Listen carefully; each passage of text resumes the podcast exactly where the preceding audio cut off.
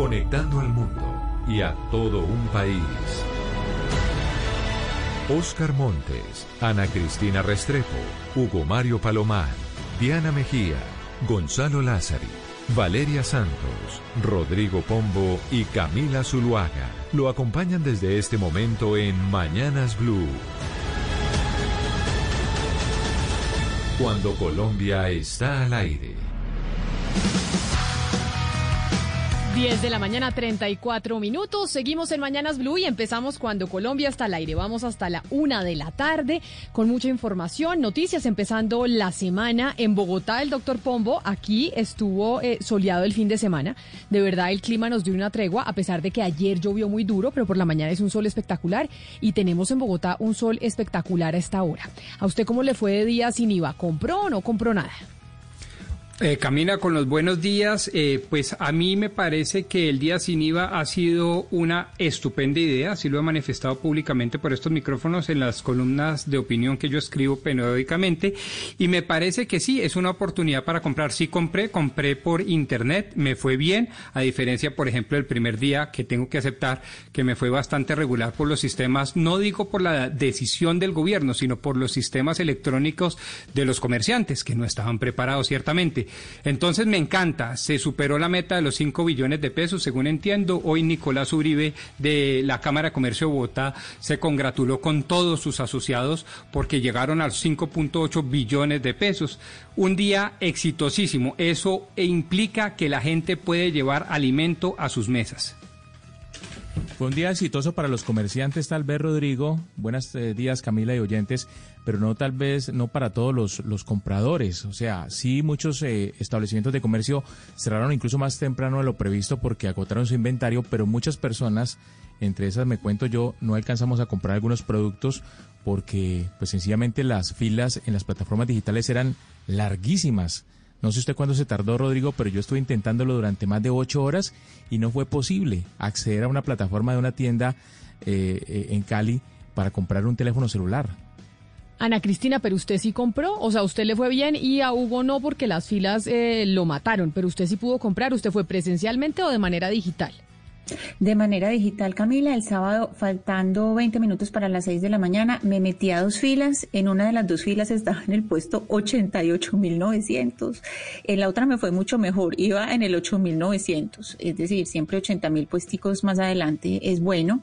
Y ahí hubo algo que no pasaba antes, o que si pasaba, pues no me lo mandaron a mí, y era que le mandan a uno al correo electrónico, le dicen: usted ya va a llegar, entre ya que ya va a llegar, es decir, usted se puede poner a hacer otra cosa, y le avisan cuándo va a entrar efectivamente. Me dijeron que se demoraba en uno, pues que se demoraba varias horas, en el otro sí me dijeron en 1 hora le avisamos, y no me avisaron en 1 hora. A los 21 minutos entré, pagué de una, supremamente fácil, estaba disponible el producto que yo buscaba. Efectivamente fue 700.000 pesos más barato el computador que yo buscaba, y vamos a ver si lo entregan a tiempo. Ya me dijeron que la fecha de entrega es el 4 de diciembre, vamos a ver si se cumple. Ay, pero bueno, es que ya sabe, aquí yo no compré digital, la verdad no me puse las pilas y me daba miedo irme presencial, Ana Cristina, por todo el tema del coronavirus y demás. Yo ahí tengo que irme con Oscar y con usted, que me dio miedo salir a comprar presencialmente, y lo de la parte digital a mí sí me dio pereza también, como que dije, esperarse tanto tiempo, no sabía, me hubiera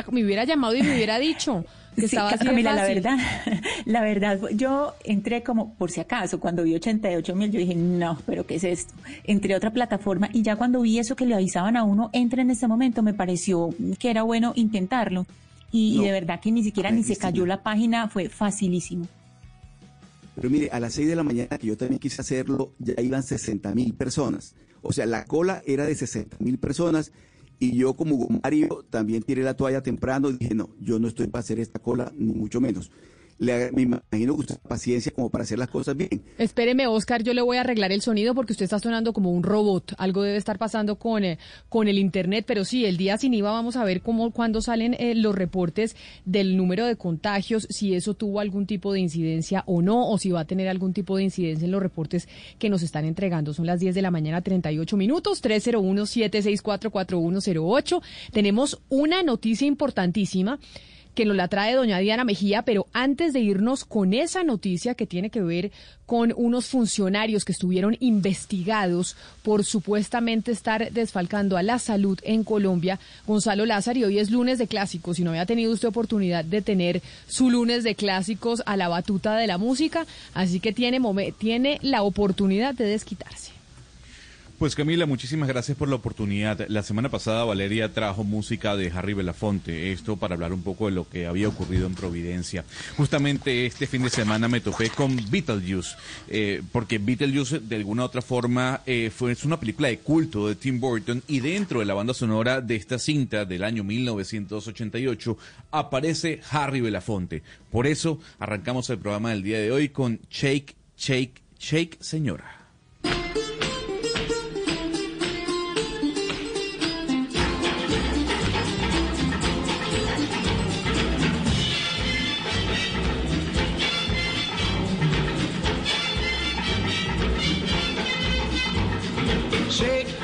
Shake, Sinora, shake your body liner. Shake, shake, shake, Sinora, shake it all the time. Work, work, work, Sinora, work your body liner. Work, work, work, Sinora, work it all the time. My girl's name is Sonora, I tell you friends I adore her. And when she dances, oh brother, she's a hurricane in all kinds of weather. Jump in the line, rock your body on time. Okay, I believe you. Jump in the line, rock your body on time. Okay, I believe you. Jump in the line, rock your body on time. Okay, I believe you. Jump in the line, rock your body on time. Whoop. Shake, shake, shake, Sinora, shake your body line. Whoop. Shake, shake, shake, Sinora, shake it all the time. Whoop. Y con esta musicalización que le da a don Gonzalo Lázari, Diana, pues tenemos una sentencia con la que la juez tercera del Circuito Especializado de Bogotá absuelve a quienes hace 9 años fueron acusados por ser los cerebros del desfalco a la salud por medio de los recobros a las EPS. Esto hace 9 años, hagamos memoria de qué fue lo que pasó en ese momento en donde se estalló, si no estoy mal, usted ayúdeme a recordar, todo el escándalo de Saludcoop, que era sobre todo temas de recobros al Fosyga. Así es, Camila. Hablamos de algo que ocurrió hace 9 años y que se suponía era el peor escándalo de la salud después del mencionado caso de Saludcoop. El propio presidente Juan Manuel Santos, en compañía de la Contralora General de esa época, que era Sandra Morelli, de la fiscal Vivian Morales y de la ministra de entonces, que era Beatriz Londoño, anunciaron y celebraron la captura, afirmando que esa era la punta del iceberg de la corrupción en la salud, Camila. Y el pasado 17 de noviembre, este juzgado tercero penal del circuito absolvió en sentencia de 50 páginas a Claudia Patricia Rojas Puerta, a Edgar Isaías Medina Millán y a Luis Andrés Ruiz Martínez. Esos 3 nombres hoy, Camila, no dicen mucho, pero el 2 de mayo del 2011 ellos fueron capturados y fueron acusados por la Fiscalía General de la Nación por ser los que defraudaron la salud en más de 36.000 millones de pesos. Se les acusó en su momento por concierto para delinquir agravado, por prevaricato por acción, por peculado, por cohecho propio y por enriquecimiento ilícito. Pues durante todo el juicio, Camila, en estos 9 años, la Fiscalía General de la Nación no pudo probar que la prueba reina fuera real y que fuera legal, que es lo más grave. La prueba reina en ese momento era el informe pasado por un investigador de la Dijín que aseguraba que una fuente anónima lo había citado en un café internet, había abierto un correo electrónico que se suponía era de una funcionaria del Ministerio de Protección y había mostrado cómo en esos correos se había fraguado todo un entramado para que el ministerio con unos particulares se quedaran con entre el 4 y el 6% de los recobros en ese momento a las EPS.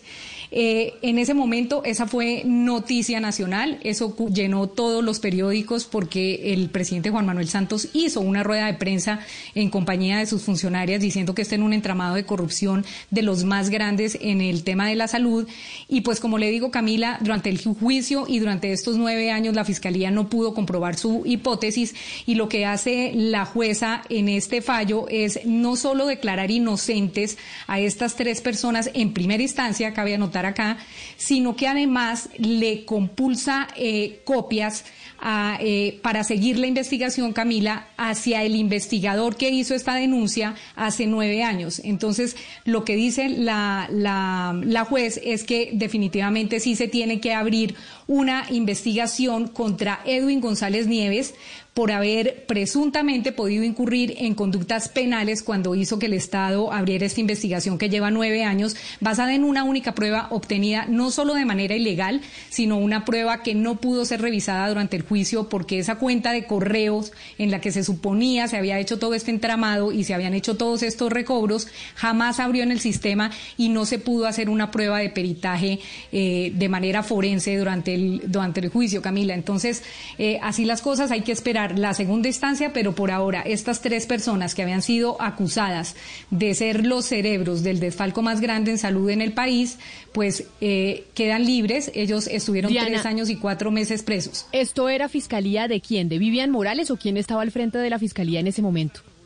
Sí, Camila, esto era fiscalía de Vivian Morales y aquí es cuando surgen 2 hipótesis. Una, la que va dirigida y en la que se inclinan de pronto quienes hoy son absueltos, y es que de pronto se quería hacer como una especie de falso positivo en el gobierno Santos para acusar al ministerio de Diego Palacios, porque acuérdense que el ministro en ese momento era Diego Palacios para el momento de estos hechos, porque estos hechos habrían ocurrido entre el 2006 y el 2011, cuando defraudaron supuestamente la salud con estos recobros, y lo que hicieron fue como hacer caer a la justicia en un error, y era pensar que la plata de los recobros a las EPS, de las EPS, eran plata pública, cuando esa plata de los recobros es dinero privado que le pertenece a las EPS. Entonces, el otro error que dice la sentencia es que no se entiende cómo se vincula como víctima al Fosyga, si el Fosyga, el consorcio Fosyga, fue el que dio los pagos, autorizó los pagos, le pagó a las EPS y ahora en este juicio se declaró como víctima. El consorcio Fidufosyga en este momento pierde el caso, pero como le digo, Camila, esto se va a segunda instancia. Entonces hay que esperar también la segunda instancia, pero hasta el momento, en 9 años, no hay ni una sola prueba por parte de la fiscalía que diga que esos correos y esos recobros fueron hechos por estas 3 personas. Tengo una última pregunta, y es, ¿las tesis que hay son cuáles para que esto hubiera sucedido? ¿O simplemente que la fiscalía se equivocó? ¿O porque las tesis que... Sí, Camila, las tesis que hay es que esto pudo haber sido un falso positivo para mostrar resultados frente a la corrupción de la salud, y la fiscalía incurrió en cientos de errores como esto de decir que los recobros eran plata pública cuando no lo era. Entonces, se habla de un falso positivo para hacer quedar mal al ministro de Álvaro Uribe Vélez, que era Diego Palacio. Esa es una hipótesis. Y la otra hipótesis es que todo esto sale para tapar el que entonces era el escándalo más grande, que era el de Saludcoop, porque si usted recuerda, por estas épocas de mayo del 2011 fue cuando el gobierno nacional toma se toma Saludcoop, empieza a tomarse Saludcoop, sacan a Palacino de Saludcoop y empieza la investigación dura Saludcoop, que finalmente fue una investigación que no llevó a nada, y al año siguiente entra el fiscal Montealegre como fiscal general, que ya todos sabemos que el fiscal Montealegre era asesor jurídico de Saludcoop. Entonces, la otra hipótesis es esa, poder con esto tapar como una cortina de humo el escándalo más grande que era el tema de Saludcoop. Pues vamos a ver qué pasa, Pombo. Si en segunda instancia resulta que estos señores terminan inocentes, aquellos que acusaron pues y estigmatizaron de todas formas de ser los responsables de este desfalco a la salud, esto al final termina en que ellos van a demandar a la nación, ¿o no? Pero, por supuesto, bajo el título seguramente de la falla en la administración de justicia debidamente demostrada. Hay que decir que estos señores, según la información que tenemos acá y que me pasaron para mi estudio, llevan 39 meses en prisión, y que en virtud de la sentencia de la señora juez, pues quedan inmediatamente en libertad. Es muy interesante el caso, entre otras cosas, y no me lo preguntó Camila, pero que me gustaría decirlo, no solo porque el derecho penal moderno se pone muy contento cuando mete a los criminales a la cárcel, sino cuando se pone más contento cuando salen inocentes a su libertad. Yo no estoy diciendo pues que me la juego por la, digamos, idoneidad moral de estos señores a quienes no conozco, pero sí creo en la justicia, y creer en la justicia implica que esta señora juez demostró, entre otras cosas, que ningún recurso público público se había destinado a las cuentas de los particulares, y me parece que esa es la columna vertebral de la decisión. Por lo tanto, no hay peculado, entre otras cosas porque se demostraron que los recursos que se estaban supuestamente administrando no tenían esa naturaleza pública, pero lo más importante, porque por fallas probatorias se demostró que nunca hubo una destinación de recurso ninguno a cuentas de los particulares, y eso es un llamado de atención grandísimo a la Fiscalía, porque usted no puede ir, digamos, mancillando el nombre de ningún ciudadano. Vuelvo y digo, no tengo ni idea quiénes son estos señores, si son buenos, malos o regulares, pero lo que sí digo es que están, como todo colombiano, digamos, amparados por la presunción de inocencia, y eso significa que la Fiscalía tiene que redoblar esfuerzos en su investigación para demostrar las acusaciones que hace públicamente, con presidente a bordo. Y mire, Pombo, acá cabe decir que el único proceso penal que inició la Fiscalía por la colaboración de una de las personas que también estuvo metida en este caso, que fue el señor John Carlos Lamu Rodríguez, él fue acusado inicialmente dentro de ese mismo proceso. Ese único proceso penal fue contra 5 funcionarios de la nueva EPS, a quienes la Fiscalía les imputó fraude procesal, falsedad en documento privado, estafa privada, mejor dicho, todo. Pero en el año 2019, la misma Fiscalía General pidió la preclusión de esos delitos. Entonces, y ahora se viene este fallo en el que dicen que estas 3 personas que quedaban en el proceso también son inocentes. Entonces, ahí suma y divida usted el error garrafal que pudo haber cometido la Fiscalía en su momento al capturar a estas 3 personas en una semana, porque fue en tiempo récord que esta Fiscalía de Vivian Morales capturó a estas personas y las dio a conocer como los cerebros del desfalco más grande en la salud del país. Entonces, ahí sí quedan muchos interrogantes, y pues cabe esperar la segunda instancia, que es la que nos va a decir si definitivamente sí o no erró la Fiscalía. Y lo que usted dice, Camila, las demandas que se pueden venir después de esta segunda instancia sí van a ser multimillonarias. A pagar la nación precisamente por estos errores, estas equivocaciones de la Fiscalía. Vamos a ver qué pasa en segunda instancia.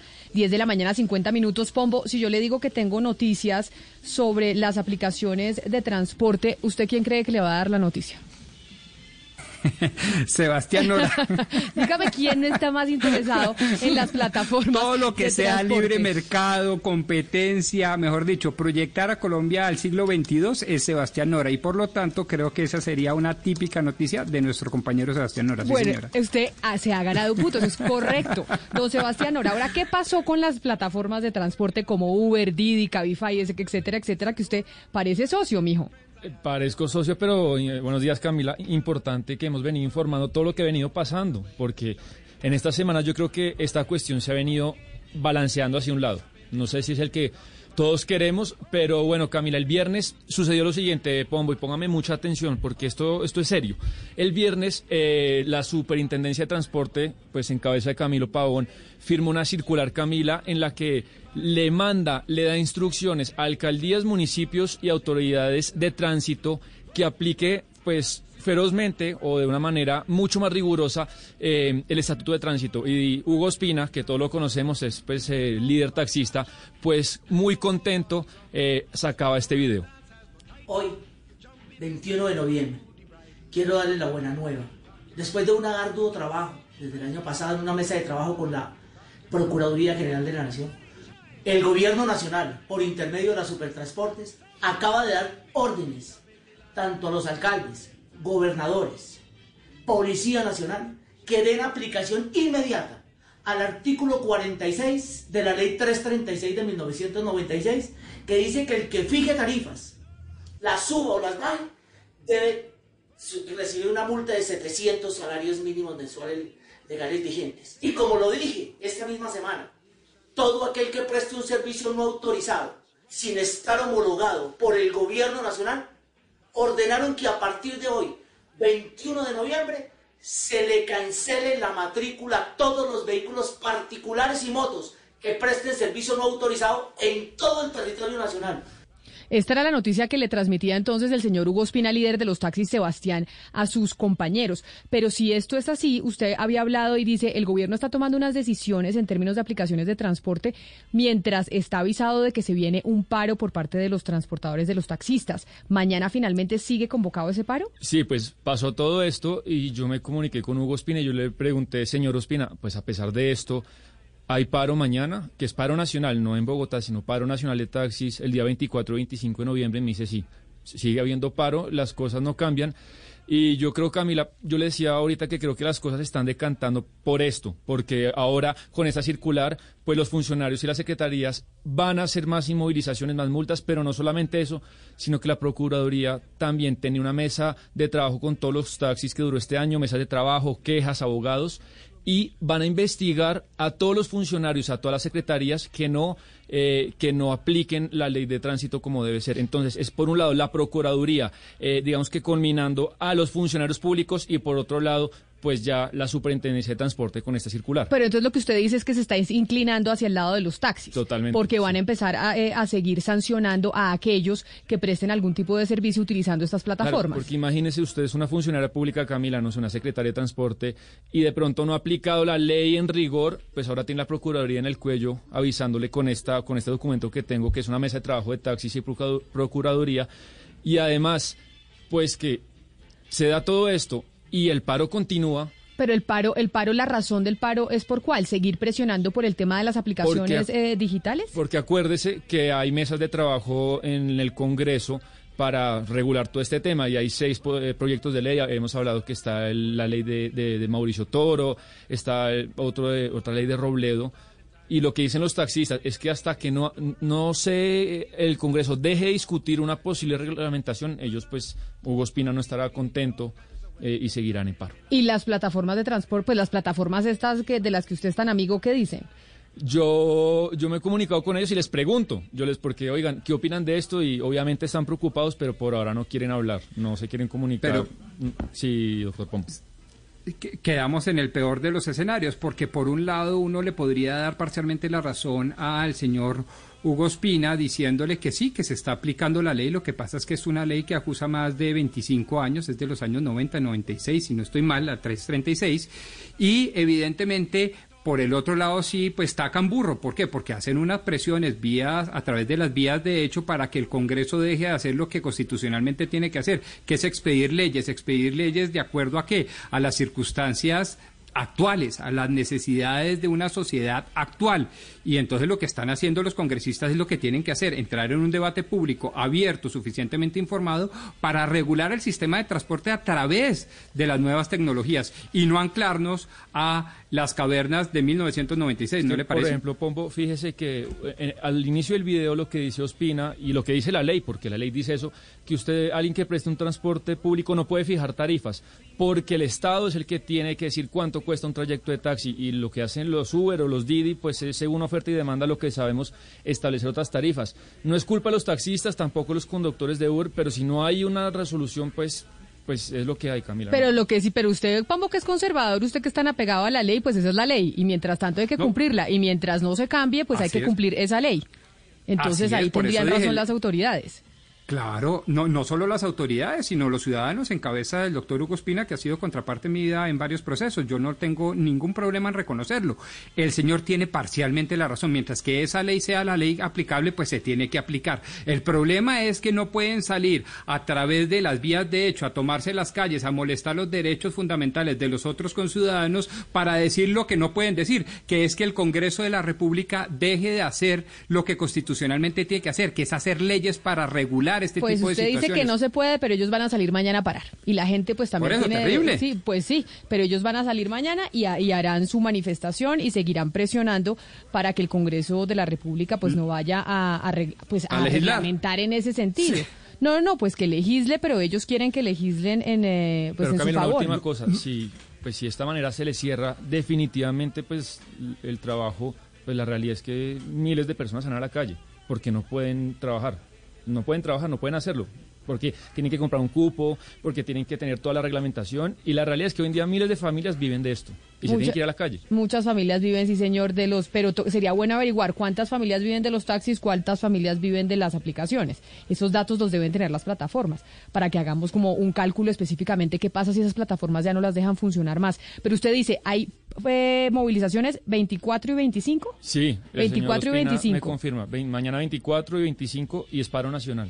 Paro 24 y 25, pero además Ana Cristina, sumándole a eso un año después de la muerte del joven Dylan Cruz por un miembro del SMAT en la calle 19 con carrera cuarta aquí en Bogotá. Pues precisamente la Asociación Distrital de Trabajadores y Trabajadoras de la Educación convocó a una movilización desde hoy al mediodía para exigir justicia en el caso de Dylan Cruz, que a la fecha pues no se han tomado decisiones de fondo. Es decir, tenemos mañana movilizaciones 24 y 25 de parte de los taxistas, pero hoy estamos convocando o están convocando a una al mediodía por el caso de Dylan Cruz. Sí, Camila, es que básicamente hay cuatro irregularidades en ese caso. El primero es que sigue en manos de la justicia penal militar. En segundo caso, en segundo lugar está el hecho de que doña Jenny Alejandra Medina, que es la mamá de Dylan, pues ella ayer le dijo en entrevista a Cecilia Orozco en El Espectador, le dijo que ellos no tienen confianza, que a pesar de que los han dejado participar en todo el proceso, pues no tienen confianza en que haya una decisión imparcial. En tercer lugar, pues hay que recordar que la sala disciplinaria del Consejo Superior de la Judicatura falló una tutela de competencia a favor de la justicia penal militar, pero en ese fallo, Camila, participaron, pues es un fallo, una sentencia pues irregular, porque de los que participaron en ese fallo, pues dos son magistrados que pues hablamos de Pedro Sanabria y Julia Emma Garzón, que tienen su periodo vencido hace 4 años, entonces ahí hay una irregularidad. Y la cuarta irregularidad, Camila, es que la directora de Medicina Legal de ese entonces, Claudia García, usted se acuerda que ella dijo que eso había sido un homicidio, y dijo que es un homicidio, y a los 2 meses fue removida del cargo. Entonces hay ciertos puntos en el caso de Dylan Cruz que todavía pues lo tienen que aclarar, están por aclararse. Por eso está con nosotros Yesid González, que es docente y directivo del sindicato ADE, que es la Asociación Distrital de Trabajadores y Trabajadoras de la Educación. Profesor González, bienvenido, gracias por acompañarnos. Buenos días, Camila, un saludo para ti, para tu mesa de trabajo. A las 12 del mediodía empiezan ustedes a movilizarse. ¿En dónde convocaron ustedes esta movilización para exigir pues justicia en el caso de Dylan Cruz, y por dónde se van a movilizar? Sí, Camila, mira, lo primero que hay que decir frente a la movilización o al plantón o a las actividades que están convocadas es que Dylan Cruz era estudiante de un colegio público, del IED Ricaurte. Por eso es un tema muy sensible para nosotros como sindicato de maestros. No solo somos nosotros los que están invitando al plantón y a las actividades que se van a desarrollar en la esquina en donde fue asesinado Dylan, sino que también a través de diferentes plataformas y en otras ciudades también se van a realizar plantones y actividades en homenaje y en conmemoración al asesinato de Dylan. Y entonces, ya que ustedes dicen, él era estudiante de un colegio público, por eso para los docentes de los colegios públicos es importante hacer esta movilización y exigir saber exactamente qué fue lo que pasó. ¿Cuántas personas están convocadas y quiénes son los que se van a movilizar, profesor González? Camila, mira, son diferentes organizaciones, ¿sí? Digamos que una de las más grandes pues es la ADE. Nosotros contamos con 27.000 afiliados, y no necesariamente porque Dylan fuera un estudiante de colegio público nosotros vamos a salir a reivindicarlo. Lo hace más crucial y especial para nosotros, ¿sí? Porque él se graduaba el año pasado de grado 11. Yo no sé si tú recuerdas que uno de los grandes dilemas que se estaba planteando con Dylan era que se estaba, se puso en cuestión que estaba buscando su ingreso a la universidad. Y yo creo que ese es el tema como central del día de hoy. O sea, no solo es la criminalización de los jóvenes por parte del Estado, sino la falta de oportunidades que tienen estos para salir adelante y poder aportar a una sociedad que deje de un lado la violencia y la exclusión. Son múltiples organizaciones las que están convocando, ¿sí? Está también el MOVIS, está la familia, están los profesores del colegio. Hay diferentes colectivos que están, trabajando fuertemente para que este caso, que es un caso emblemático y que se convierte en un caso que representa a un sector mayoritario de la juventud que no tiene oportunidades hoy en el país, Camila. Profesor González, pero al principio de esta entrevista citábamos 4 irregularidades que hay en el proceso de Dylan Cruz, y ustedes pues además de estas acciones simbólicas, porque estas marchas son básicamente acciones simbólicas y de presión, ¿qué más se puede hacer los ciudadanos? ¿Qué más se pueden hacer para que haya garantías en este proceso? ¿Acciones legales desde la misma ciudadanía? ¿Hay algunas otras acciones que estén corriendo o piensan hacer algo más para exigir transparencia en este proceso? Sí, efectivamente la familia está, al frente del proceso judicial, tiene el apoyo de diferentes organizaciones defensoras de derechos humanos y con abogados especializados que están dando la lucha jurídica, pero esa lucha jurídica tiene que ser apoyada por una lucha en las calles que permita que este evento no quede en el olvido y que exista realmente justicia, Camila. Es que mira, acá el problema no es solo Dylan. El día anterior a la muerte de Dylan fue asesinado otro estudiante del colegio público en la localidad de Osa, y muchos de nuestros estudiantes fueron golpeados, ¿sí?, irregularmente por la fuerza policial en medio de lo que se conoció después del 21, el 22 y el 23 y lo que vino después, pues que toda la ciudadanía conoce. Entonces aquí lo que se está planteando es, no solo es justicia, sino que debe existir de verdad una reforma, como lo vienen pidiendo diferentes sectores políticos en el país, una reforma a las Fuerzas Armadas y fundamentalmente a la policía, que es la que tiene mayor contacto con la población.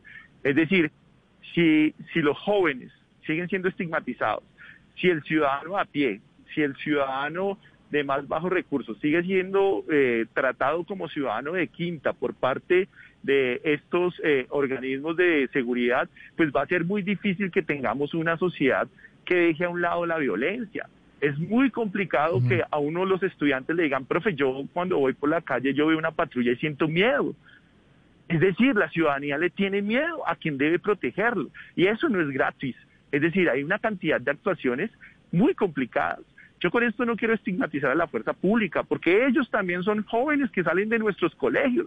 O sea, aquí tenemos, digamos, un problema de la juventud contra la juventud, ¿sí?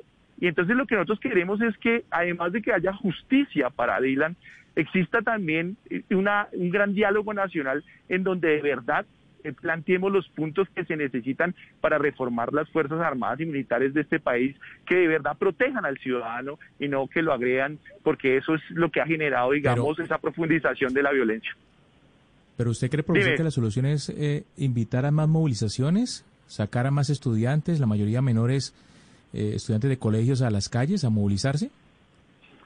Oye, mira, la pregunta que tú haces, pues, tiene una intención.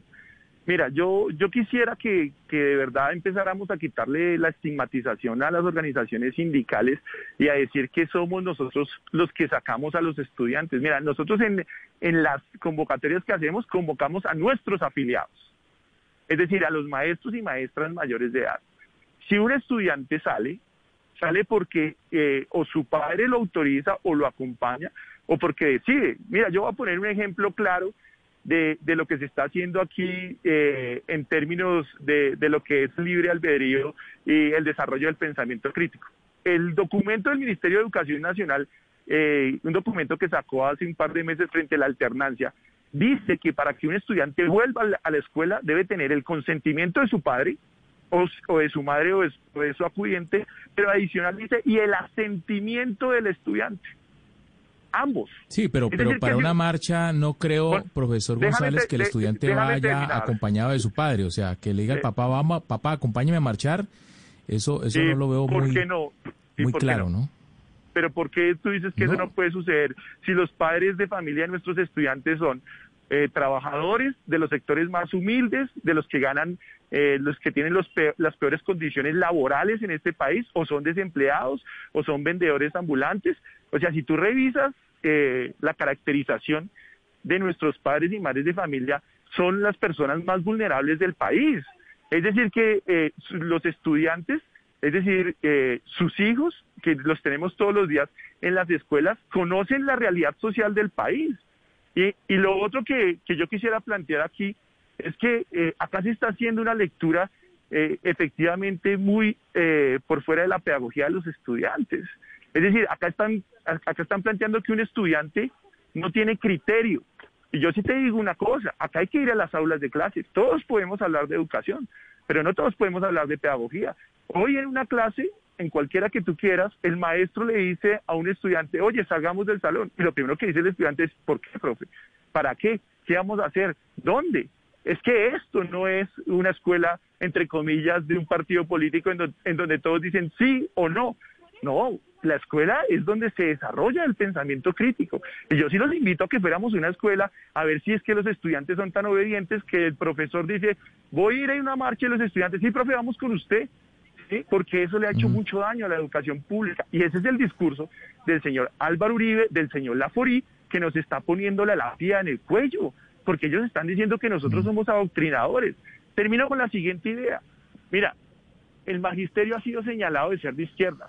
Yo te quiero decir, como integrante del sindicato, ¿sí? Las organizaciones sindicales de los maestros son democráticas y abiertas, es decir, no están casadas con un partido político o con un jefe político, pero sin embargo esa es la matriz mediática que se ha creado, y eso plantea que entonces los maestros están implantando el castrochavismo en los estudiantes, y eso es muy complicado, porque nosotros poco tiempo tenemos al aire, y yo aprovecho para agradecer el espacio que me han dado para hablar, porque es muy difícil poder romper ese cerco mediático. Nosotros lo que estamos haciendo es trabajando por la población más vulnerable. Mira, las escuelas en el fondo lo que hacen es lo que la sociedad no, y es recoger a muchos niños y niñas que tienen dificultades económicas, socioemocionales, que son vulnerados en su hogar o que son vulnerados en su barrio. Y en la escuela tienen un espacio que los acoge, que los refugia. Y eso es muy importante y nadie lo quiere ver, porque aquí lo único que quieren decir es que la escuela tiene que dar resultados, pero aquí nadie se pregunta, oiga, ¿y esos estudiantes tienen apoyo en su casa? No, no lo tienen. Esos estudiantes tienen apoyo económico, no lo tienen. Entonces, para ellos, a veces, muchas veces, para un sector de nuestros estudiantes, lo más importante para ir a la escuela no es estudiar, sino es encontrarse en un lugar seguro y tener alimentación. Profesor, y esto, la movilización entonces que ustedes están programando para decir todo esto que usted nos está contando es hoy a las 12, y van a marchar estudiantes y van a marchar entonces profesores, se van a movilizar, y lo que quieren lograr con esa movilización que inicia hoy a las 12 del día es que les den qué respuesta, o simplemente que se escuche su voz y que sepan que tienen este punto de vista. Camila, yo te pregunto, ¿tú me hubieras llamado si no existiera esa movilización? No, la pregunta. No, probablemente no, porque sabemos que ustedes van a salir a las movilizaciones y a la ciudadanía le interesa saber esas movilizaciones, por qué calles van a pasar, si va a haber un trancón, si de mejor no cogen por ahí, cuál es la razón de la movilización y cuál es la respuesta que esperan. Claro, Camila, por eso mismo nos toca salir, porque si no salimos a protestar, si no salimos a visibilizarnos, pues ustedes no nos llaman. Y si no nos llaman, pues no ponemos en debate la situación de Dylan, de los jóvenes y la estigmatización que tenemos los maestros. Entonces sería muy interesante, Camila, que hiciéramos un debate sobre eso y que invitemos al señor Laforí. Yo lo quisiera tener en este micrófono. Yo no sé si tuviste el Twitter que él sacó ayer. Es terrible lo que nos están haciendo. Mataron dos docentes esta semana, ayer se denunció. Entonces yo sí quiero que de pronto ustedes comprendan un poco de que nosotros no salimos a movilizarnos porque es nuestro deporte nacional o porque no tenemos nada que hacer, sino porque es la única forma que tenemos para hacernos escuchar. Y sí, salimos a pedir justicia por Dylan, pero salimos a pedir justicia y condiciones dignas para miles de Dylan que hay en las zonas periféricas de la ciudad, Camila. Y yo de verdad te invito a que ampliemos este debate, a que lo ampliemos y que invitemos al señor Laforí a ver qué es lo que tiene que decir, y al señor Álvaro Uribe Vélez. Acá estamos, pero necesitamos estos micrófonos para que se pueda dar ese debate franco. ¿Por qué dice usted el señor Laforí? La verdad es que yo no leo lo que dice el señor Laforí en Twitter. ¿Qué fue lo que dijo? No, pues imagínate que subió la foto de una chica y dijo, esta señorita fue capturada con papas bomba y esto es lo que hace, pecó de adoctrinar. O sea, eso es totalmente irresponsable. O sea, mataron a dos maestros, uno en Tumaco y otro en Risaralda, y esto que dice este señor por redes sociales y lo que dice el señor Álvaro Uribe del adoctrinamiento, pues nos tiene la lápida en el cuello, porque sectores de la ultraderecha que están armados, pues creen esto que está diciendo este señor y convierten a los maestros sindicalizados en objetivos militares y convierten a los estudiantes líderes en objetivos militares. Esto es muy delicado, Camila. Por eso yo te invito a que revises y ojalá podamos hacer ese debate, porque nosotros estamos dispuestos acá para responder, ¿sí? Para responder desde cualquier tipo de vista político, pedagógico, educativo, porque los maestros estamos cualificándonos para mejorar las condiciones en que se están desarrollando las clases en los colegios. ¿Hay falencias? Claro, Camila, también podemos hablar de eso, pero lo que necesitamos es espacios de debate franco y abierto para que la población no se quede con lo que están diciendo estos señores terratenientes de por sí en las redes sociales. Pues profesor Yesid González, docente y directivo del sindicato ADE, claro que sí, y abriremos el debate, por supuesto. Queríamos saber las razones de la movilización, sabíamos que era por el caso de Dylan Cruz, pero usted además nos lo amplía y nos dice es importante que demos el debate para que no nos sigan estigmatizando, porque nos dicen que los profesores lo que queremos es implantar el castrochavismo en las aulas, y eso no es así, y eso genera una amenaza contra nosotros que incluso ya se está materializando con el asesinato a 2 docentes. Profesor González, mil gracias. Camila, muchas gracias a ti, a tu mesa de trabajo, y espero de verdad con ansias que me puedas invitar a ese debate con el señor Laforí, porque él no puede seguir haciendo lo que hace impunemente, o por lo menos escondiéndose detrás de unos trinos que de verdad ponen en peligro. Muchas gracias por la invitación y bueno, seguiremos en sintonía. Muchas gracias. Claro que sí. A ver si entonces invitamos a Laforí, Ana Cristina. No sé si el doctor Laforí pues acceda a tener una discusión con el docente diciendo por qué los está acusando de esa forma, que a veces se cree que en las redes sociales lo que se diga pues no pasa nada. Y la verdad es que es todo lo contrario. Lo que se diga puede llegar a materializarse en acciones agresivas físicamente hacia estas personas. Sí, lo que pasa, Camila, es que también uno debe escoger los interlocutores, ¿cierto? Uno le da validez a los interlocutores, y no sé qué tanto sepa el doctor, pues no creo que el doctor Laforí sea muy experto en educación o que tenga idea qué es lo que está pasando con la educación en Colombia, y creo que aquí lo que merece discutirse es la situación en que está la educación, precisamente concentrar en el debate en cuáles son las peticiones del sector educación y no en la forma en que quieren incendiar un grupo de personas del país, como el señor Laforí, que creo que no sabe ni le importa el sector de la educación. Y yo creo que el centro del debate es otro muy distinto, y es cuáles son las peticiones de estas marchas. Me escribe un oyente, me dice que le aterra que no esté enterada. Yo la verdad es que no sigo al señor Laforí, entonces no había visto el trino, pero es que vi que pone, me lo manda, y que Laforí, que además tiene que ver con el gremio ganadero, no tengo ni idea porque está poniendo cosas del tema de la educación, pero él dice que ayer fue capturada en Medellín en medio de los actos vandálicos con una mochila llena de bombas incendiarias, pintura y varias papeletas de perico, dice este señor. FECODE y su adoctrinamiento, pero además pone la foto de la menor. Yo no sé si usted pueda poner la foto de la menor. ¿Será que eso se puede, Pombo, publicar las fotos sin autorización de menores? No creo. Yo creo que ahí hay algún tipo de irregularidad, ¿o no? Sí, yo también creería, no podría citar la norma, y sobre todo lo importante aquí es no tanto por lo que diga una norma, un código, un estatuto de X o Y, sino porque como que no conviene, digamos, a la democracia que se esté montando fotos de menores en redes tan polémicas. Ahora bien, lo que sí también hay que decirlo es que dentro del debate hay que mirar como primer punto, a mi modo de ver, es la calidad de la educación. ¿Por qué? Porque entre otras cosas eso genera la legitimidad suficiente para este tipo de reclamaciones. Yo no estoy diciendo que este paro sea injusto, todo lo contrario, yo incluso lo podría acompañar, porque si de lo que se trata es de elevar una voz de protesta contra los abusos de la autoridad policiva en las manifestaciones estudiantiles, me parece que todos los conservadores debemos estar en la primera línea. Sin embargo, si de lo que se trata también es de exigirle a los educadores calidad en la educación para que nuestros estudiantes tengan las competencias laborales en un futuro y poder salir adelante y forjarse su propio destino, me parece que ese es el debate de fondo, y a eso nos deberíamos nosotros acostumbrar, y no simplemente a mirar a ver si entrevistamos a X o Y porque va a marchar. Sí. Yo vi el video, Rodrigo y Camila, se ve no solamente una jovencita, varios jovencitos que son retenidos por la policía durante una manifestación este fin de semana en Bogotá, y la policía muestra unos elementos incautados. Aparentemente explosivos. Pero no en Bogotá, porque no es que lo que pone Laforí es en Medellín. Esto no es de Bogotá, estamos hablando de lo que dice Laforí, que es un caso de una niña en Medellín, no de la manifestación de este fin de semana, del ataque al carro de la policía. Es otro sí. Y eso no sé, yo es que no lo había visto, sinceramente tengo que confesar.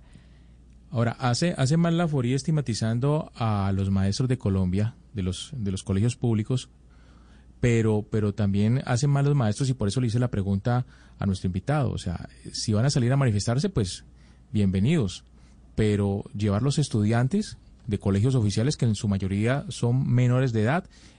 Asegura el profesor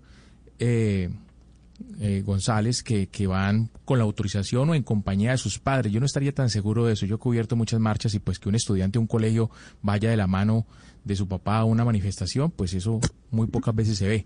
Pero bueno, lo importante es que no incidan en el pensamiento de los estudiantes. Por eso él dice que no están adoctrinando, pero que realmente lo demuestren no convocándolos o no obligándolos a ir a las manifestaciones si son menores de edad. Es mi opinión. Hugo Mario, pero que haya estudiantes también que hayan sido detenidos por la policía y que encuentren en su poder artefactos explosivos, eso es gravísimo. Eso es gravísimo y eso hay que denunciarlo. Sí, pero o sea, no con la foto del menor, puede... pero no con la foto del menor exponiendo en redes sociales, Óscar. O sea, sí puede ser muy grave y para eso las autoridades están pero acuerdo, que usted le ponga la foto y entonces empiece a movilizar la foto a través de redes sociales, Camila, para estigmatizar con un menor de edad, no, y me parece muy peligroso. Lo que no se puede creer como normal es que haya estudiantes que sean detenidos por la policía y que tengan en su poder explosivos. Y que uno cree que eso es normal siendo estudiantes. No, eso hay que denunciarlo también. 11:19 a.m.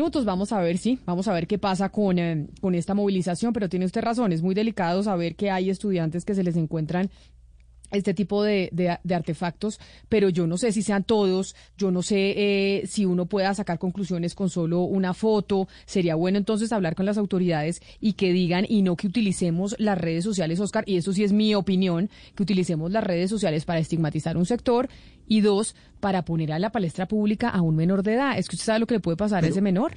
Camila, pero estamos de acuerdo, en eso estamos de acuerdo, pero el fondo que plantea el doctor Pombo también me parece interesante. Es decir, ¿cuál es la calidad que le están dando a nuestros estudiantes en las universidades y en las escuelas públicas? Pues a mí me parece que una muy buena calidad, ¿cree usted que no? Pues Camila, habría que mirar y habría que evaluar estudiantes y profesores. Yo creo que, por ejemplo, pero la universidad, si nos vamos a educación superior, siempre la Universidad Nacional sale por encima de todas las universidades. Quizá la única que lo gana es los Andes. Pero estamos hablando de muchachos de colegios y en eso, pues, digamos, no tapemos el sol con la mano, Camila. Aquí el gran debate de fondo es qué libertad puede tener una persona que nació en un hogar con bajos recursos si no tiene buena educación, si no tiene las competencias necesarias para forjarse su propio destino en materia laboral, en materia de emprendimiento. Y eso, en últimas, lo que hace es generar un desarrollo y una pobreza absoluta. ¿Y quién es el que tiene, en este caso, el monopolio de la educación pública? Prácticamente FECO. Eso es lo que hay que decir, y hay que decirles, señores, claro, exijan, señores, sigan exigiendo, porque entre otras cosas, gracias a sus exigencias han subido los presupuestos, pero qué curiosidad que no ha subido la calidad, y no ha subido la calidad de los colegios y de las universidades públicas. Se requiere mejores docentes para mejores educaciones. Lo que pasa, Rodrigo, es que uno también, si se basa en todos los lugares comunes que se repiten desde ciertos lugares políticos, entonces todo es un desastre. Uno no puede hablar de mala calidad de la educación pública cuando se refiere, por ejemplo, a la Universidad Nacional de Colombia o a la Universidad de Antioquia, que tienen, no solamente están muy bien ranqueadas, sino que sus mismos egresados están en grandes posiciones, no solamente del poder público en Colombia, sino en distintas partes del mundo. Sí es cierto que hay que mejorar, pero no, pues, sí es cierto, Hugo Mario, para allá voy yo. Entonces, si vamos a hablar de la educación pública, no podemos empezar a hablar con generalizaciones porque pusieron un video, que además es un video que va contra el Código de Infancia y Adolescencia porque muestra la cara de menores de edad, pero pues eso se lo pasan por ser quien es. No solamente eso, sino que no podemos empezar con las generalizaciones de que estos son todos los estudiantes. Esos no son todos los estudiantes. Ya hemos visto que hay infiltrados, ya hemos visto que hay sistemáticamente infiltraciones de las marchas, y la marcha es un derecho legítimo que está aprobado por la Constitución de Colombia, y no estamos aquí para estar estigmatizando, y si hay peticiones porque realmente hay cosas por mejorar. Y aquí es donde yo insisto en que uno tiene que escoger el interlocutor. Vamos a llamar a los profesores de Befecoe a preguntarles cómo se maneja el ganado en Colombia. Por supuesto que no vamos a preguntarles ni por fincas ni por temas de ganadería, porque ellos no saben, no son las personas indicadas. A este señor Laforí tal vez sí lo llamaríamos para esos temas porque son los temas de él. Entonces yo no entiendo qué hacemos dándole voz a este señor, hablando a este señor Laforí, diciendo sí o no sobre qué se debe hacer con la educación en Colombia cuando él no tiene ni la más mínima idea. Lo único que quiere es levantar un incendio y seguir estigmatizando a los estudiantes que están haciendo uso de su legítimo derecho. Una opinión de una oyente y nos vamos a una pausa. Dice la oyente María León que le mande un mensaje a Pombo Pombo y a Oscar en Barranquilla. Y lo que dice, debe ser profesora porque dice que los maestros no obligan a los estudiantes a ir a las marchas y que si les importa tanto la calidad de la educación, que deberíamos hablar de los salarios de los maestros y las condiciones en que trabajan, que muchas veces un maestro está a cargo de 40 estudiantes por salón, etcétera, etcétera. Así que, pues, Pombo, es un debate importante. Y Ana Cristina, pues pusimos a la aforía en medio del debate porque eso hizo el profesor con el que hablamos, el profesor González, que dice, oiga, no puede ser que este señor que tiene una influencia dentro de la opinión pública de semejante tamaño termine estigmatizándonos así y montando fotos de menores de edad y diciendo que FECODE está adoctrinando. Son las 11:23 a.m. Vamos a hacer una pausa y cuando regresemos vamos a irnos para Guatemala porque resulta que ya terminaron incendiando el Congreso. Ya nos van a contar precisamente qué fue lo que pasó. Colombia está al aire. Te invito al banquete del millón. Juntos podemos reactivar la economía del país, apoyando a los propietarios de micronegocios y a sus familias afectados por la pandemia. Vincúlate a través de www.banquetedelmillón.org o comunícate al 587-4441. Apoya Caracol Televisión. El senador del partido Alianza Verde, Juan Luis Castro, presentó una consulta popular para transformar el sistema de salud colombiano. Hoy, a las 2:15, luego de las noticias del mediodía en Mañanas Blue, cuando Colombia está al aire, estará con nosotros el senador para explicarnos cómo va la propuesta y la construcción del que sería el nuevo sistema de salud.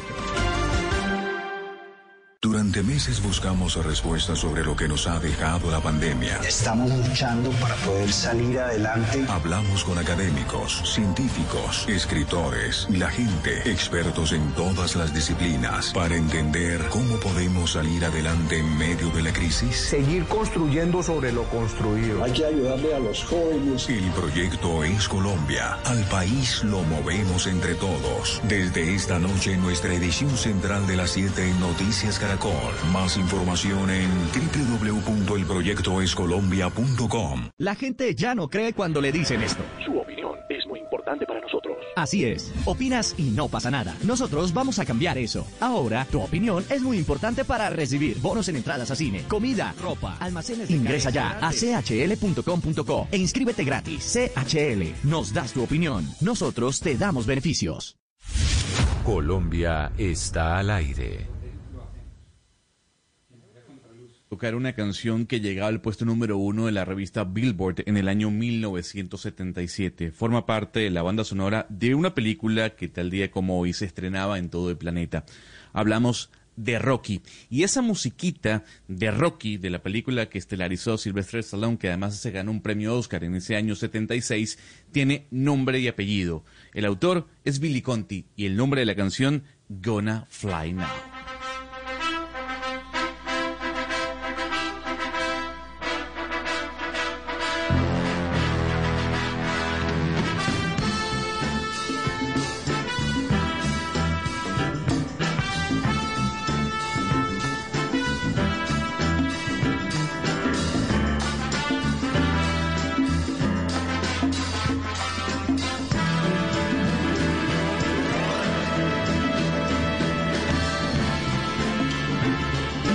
Bueno, que nos trajo música de Rocky porque cómo le parece que mis sobrinitos, Gonzalo, que son, pues tienen 11 y 8 años, estuvieron en maratón de verse todas las películas de Rocky. Son 4, ¿no? ¿Rocky tiene 4 Rockys?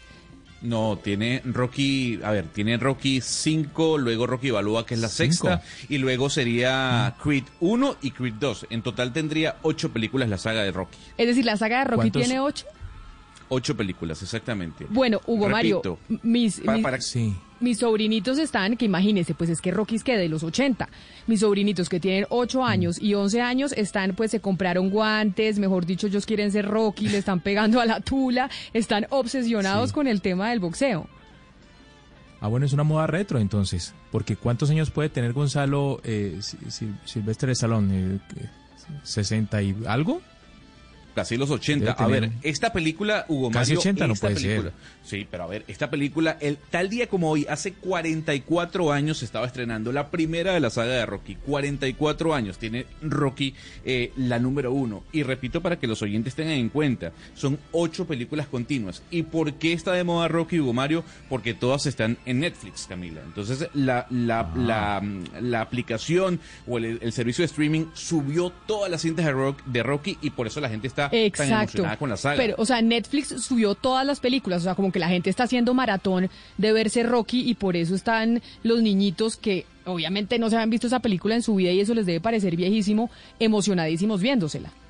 Efectivamente, Camila, efectivamente. Con el estreno de Creed 2 dentro de la plataforma, lo que hizo la misma fue, bueno, vamos a subir toda la saga para que la gente llegue a la última película de Rocky o de la saga y así se actualice la historia completa. Pero Creed, es que yo estoy un poco desactualizada. Creed es la serie o la película de uno de los malos o de los buenos de las películas de Rocky, o Creed de dónde salió, porque también me dijeron mis sobrinitos, tía, es que Creed y no sé qué cuentos, y yo me sentí completamente desactualizada y dije, qué vergüenza, no sé de qué me hablan. Creed 1 y Creed 2 son películas en donde el protagonista, más allá de Rocky, es el hijo de Apollo Creed, quien fue el primer contrincante de Rocky en Rocky 1 y Rocky 2, luego fue su mentor y falleció a manos del ruso en Rocky 4, Camila. Entonces, lo que hacen estas dos películas, porque son dos películas de Creed, es tal vez traer el papel del hijo de ese mentor de Rocky y ponerlo como protagonista. Y deja a un lado a Rocky y lo pone como entrenador.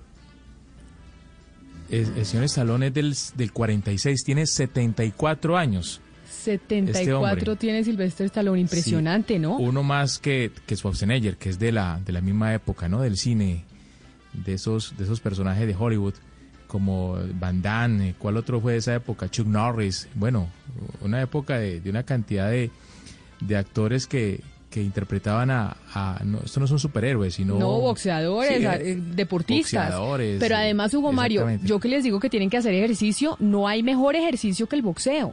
No, de verdad, porque esa gente, ellos siempre entrenan saltando lazo, ¿no? El lazo es un componente fundamental de los boxeadores porque les da agilidad en los pies, porque ellos tienen que estar haciendo ese saltico. Es bueno hasta que uno lo golpean. O sea, el lazo y todo lo demás es muy bueno, pero cuando el boxeo uno recibe el primer golpe, ahí se acaba la magia. Pero usted que es del Caribe colombiano, si hay un deporte que nos ha dado medallas olímpicas a los colombianos es el boxeo. Sin duda, Kip Pambelé en 1972 fue el primer campeón mundial que tuvo Colombia. Por y de allá para acá hemos tenido, yo creo que más de 12 campeones mundiales costeños de la región Caribe, casi todos. Moda retro, ahora los niñitos viéndose, porque le digo por mis sobrinos, y dije, bueno, voy a ver si me veo otra vez Rocky, lo que pasa es que tantas cosas que tenemos para ver, Gambito de Dama, que tenemos que ver The Crown, que ahora tenemos que ver Rocky, no nos va a alcanzar el tiempo para todas las recomendaciones que hay estas plataformas sacando contenido y contenido, Gonzalo. Yo les había dicho a los oyentes que nos íbamos a ir para Guatemala, porque hay una crisis política, y tanto así que los manifestantes decidieron llegar al edificio del Congreso y empezar a incendiarlo. Hagamos un recuento, ya se ha hablado durante el fin de semana, pero para aquellas personas que no están enteradas, ¿qué es lo que está pasando en Guatemala? Lo que sucedió, Camila, el fin de semana es que miles de personas se concentraron en la capital para protestar en contra del presupuesto de la nación que fue aprobado la semana pasada por parte del Congreso de la República. Las manifestaciones se gestaron a través de redes sociales, a través del llamamiento de algunos diputados de ese Congreso que tacharon al presupuesto como opaco. ¿Por qué? Porque se avaló en la madrugada sin que estuvieran los 160 diputados y tuvieran acceso al mismo, y además con amplias reducciones en temas sanitarios y en temas de derechos humanos. Las imágenes, sin duda alguna, Camila, impresionantes de los manifestantes incendiando parte del Congreso, incendiando algunas estaciones del Transmetro, que es como el Transmilenio en Ciudad de Guatemala, y por eso, a esta hora, desde Ciudad de Guatemala nos atiende Samuel Pérez Álvarez. Él es diputado del Movimiento Semilla y uno de sus líderes que el día sábado estaba liderando esa protesta social en contra del presidente Alejandro Yamantey y en contra también de todo el Congreso de la República que aprobó, repito, este presupuesto de la Nación para el año 2021 de una manera opaca, entre comillas. Diputado Pérez, gracias por acompañarnos hasta ahora desde Ciudad de Guatemala. ¿Cómo están? Mucho gusto, gracias por el espacio, qué gusto poder saludarles. Diputado Pérez, ¿estas protestas buscan que se revierta la decisión tomada por el Congreso o que el presidente renuncie a su cargo? Bueno, las protestas surgen a partir del descaro del presupuesto criminal que aprobaron la mayoría de diputados en el Congreso, pero el presupuesto es solamente la gota que derramó el vaso, ¿verdad? Ha habido prácticas de opacidad, ha habido represión en otro tipo de movilizaciones, el presidente ha desatendido la atención en la crisis ante la pandemia del coronavirus y lamentablemente también de los fenómenos naturales que vivimos como consecuencia de ETA, por ejemplo. Por lo tanto, ya de una vez el presupuesto fue un descaro absoluto, ¿verdad? Pero va más allá del presupuesto, va una reacción en contra de la actual Junta Directiva del Congreso, los bloques aliados al oficialismo y, por supuesto, del presidente Yamatei. Diputado, el presidente dijo que iba a invocar a la Carta Democrática de la Organización de Estados Americanos, esto para buscar un diálogo luego de los disturbios que se vivieron el día sábado. ¿Para usted es una buena respuesta a lo que miles de personas estaban pidiendo el día sábado? No, absolutamente no. De hecho, hubo ya pláticas que tuvo antes el presidente con el secretario general de la OEA para pactar un poco esto. Además, la forma en que el presidente Yamatei manda la comunicación es de verdad lamentable, es casi una burla a la población que se manifestó en contra. La criminaliza prácticamente, le echa la culpa de las movilizaciones, cuando en realidad el detonante fue el presupuesto que él mandó al Congreso, donde no se priorizaba más que el pago de favores políticos, pero de la forma más cínica, porque además lo vemos transparentemente en las asignaciones, cómo se aumenta alimentos, por ejemplo, a diputados y diputadas, y se reduce el presupuesto para hospitales en plena crisis de salud. Entonces, esta solución realmente pareciera ser un intento de canalizar esto y tranquilizar las movilizaciones, pero fue muy mal recibido en Guatemala esta propuesta. De hecho, con el presidente, la oposición en el Congreso no hemos tenido una sola reunión, por lo tanto, él podría incluso dar un paso sin necesariamente invocar la Carta Democrática. Diputado, concentrémonos un poco en esos cambios que precisamente se propone con este cambio de presupuesto que se pasa, porque usted nos acaba de decir pues algo gravísimo y es que se reducen las partidas para la salud y para la protección social, pero también hay reducción para para la educación pública. Entonces, cuéntenos un poco sobre el orden de esos cambios que se proponen en el presupuesto. Sí, correcto. Hay de verdad, es un presupuesto muy descarado y yo sé que es esperado que lo diga alguien de oposición, pero realmente sí lleva muchas cosas que no deberían ir. El primero es lo que mencionaba yo anteriormente, el tema de aumentar alimentos a diputados, eliminar prácticamente las políticas de protección social, de mitigación de la crisis. El presidente y sus diputados asumían con este presupuesto que la crisis terminaba en diciembre con el año fiscal y en enero empezaba todo la normalidad, y esto obviamente no es así. Se va a un destino se reducen $100 millones más o menos para hospitales en plena pandemia, pero se aumenta $40 millones a un muy cuestionado seguro médico privado, que es un compromiso político de financistas del partido del presidente, por ejemplo. Se va alrededor de $200 millones a constructoras, donde aparecen de socios diputados de la bancada del presidente Yamatei, entre otras cosas, mientras la gente se está quedando sin casas, por ejemplo. Entonces, sí ha sido un descaro total, más allá de la forma opaca en que fue aprobado las asignaciones y cómo no prioriza lo importante que sería atender la emergencia actualmente. Diputado, las manifestaciones y movilizaciones sociales se están viendo en toda América Latina, incluso desde antes que llegara la pandemia, desde Chile hasta el norte del continente, y pues ya estamos viendo cómo otra vez están regresando. Aquí nosotros en Colombia tenemos esa discusión constante, y de hecho ahorita mi compañero de mesa, Rodrigo Pombo, estaba diciendo que no sé, o sea, que estaba bien exigir, que estaba bien manifestarse, pero hasta cierto punto. Y cuando se ven las imágenes del Congreso en llamas de su país, obviamente aquí pues empieza esa discusión y decir, oiga, es que las manifestaciones no sirven porque eso es solo vandalismo, eso no sirve para absolutamente nada. Quiero preguntarle por qué terminó incluso en eso, o sea, porque se entiende la discusión, se entiende que la gente no esté contenta con el presupuesto, pero incluso hasta llegar a ese punto de incendiar el Congreso.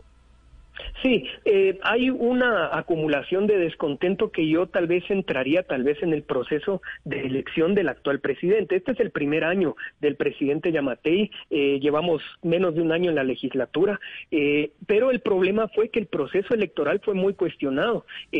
Dos de las candidatas que estaban punteando en las encuestas fueron sacadas del proceso electoral se inventaron unos casos, digamos, y fueron retiradas. Podemos estar a favor o en contra de estas candidaturas, pero el problema fue que el sistema político ya no tuvo retroalimentación en las urnas. Por lo tanto, muchas personas, la población guatemalteca, no pudo expresar su descontento o, digamos, su preferencia a través de las urnas. Entonces, hubo un cortocircuito, digamos, en el proceso democrático. Esa, digamos, descontento quedó acumulado y se fue acumulando como olla de presión que tenía que encontrar una válvula de escape en algún momento. Yo creo que el hecho de que el presidente Yamatei, de hecho, su elección fue con una de las menores participaciones de personas que fueron a votar en la historia política de Guatemala, fue muy baja, entonces entra con una cuestionada legitimidad, digamos. Entonces ya de por sí había un descontento muy fuerte que se empieza a acumular y que en este momento encontró una válvula de escape en las movilizaciones que me parece que tiene todo el sentido, ¿verdad? Y ese descontento se traslada, sin duda alguna, a la historia que ha tenido Guatemala y sus presidentes, desde Álvaro Colom, Otto Pérez Molina, Jimmy Morales, en fin, una gran cantidad de primeros mandatarios que han estado inmersos en casos de corrupción. En este caso no se habla de corrupción per se en contra del presidente Yamatei, sino de la decisión que tomó el Congreso de Guatemala, de su país. Pero, diputado, ¿por qué es tan complicado que un presidente de su país salga victorioso ante casos de corrupción que básicamente lo rodean? ¿La gente está cansada en Guatemala? No, el problema es mucho más de fondo, digamos, por eso no es simplemente el presupuesto, no son simplemente las elecciones, sino que realmente, similar como hemos visto en otros países de nuestra región, realmente ya hay un sistema que llegó a su límite, digamos, incluso yo creo que va a ser el momento de empezar a transitar hacia un proceso de reforma constitucional, de refundación del Estado, porque en la misma Constitución están los mecanismos de cooptación, es un Estado corporativista, es un Estado donde la administración pública es fácilmente manipulable, el sistema de justicia está capturado. Digamos, ya hay un límite que no depende simplemente de una administración de gobierno, sino que realmente hay un sistema que ya no responde al contexto actual y las nuevas generaciones, incluso diría, lo tienen muy claro, lo tenemos muy claro y creo que hacia ahí vamos a empezar a encaminarnos, me parece a mí. Es el diputado Samuel Pérez Álvarez, diputado del Movimiento Semilla y uno de los líderes de las protestas sociales en Guatemala que vimos este fin de semana. Diputado, gracias por habernos atendido y quizá una última inquietud. ¿Usted cree que esto que está pasando en Guatemala pues tiene una relación también con la inconformidad que existe en todo el continente? Porque yo no sé si sea coincidencia o si será que hay una especie de contagio en las manifestaciones que estamos viendo en toda América Latina, porque empezamos a verlas en Chile, en Colombia, también hay manifestaciones, ahora está subiendo hacia Guatemala. ¿Usted cree que hay una interconexión entre todas ellas?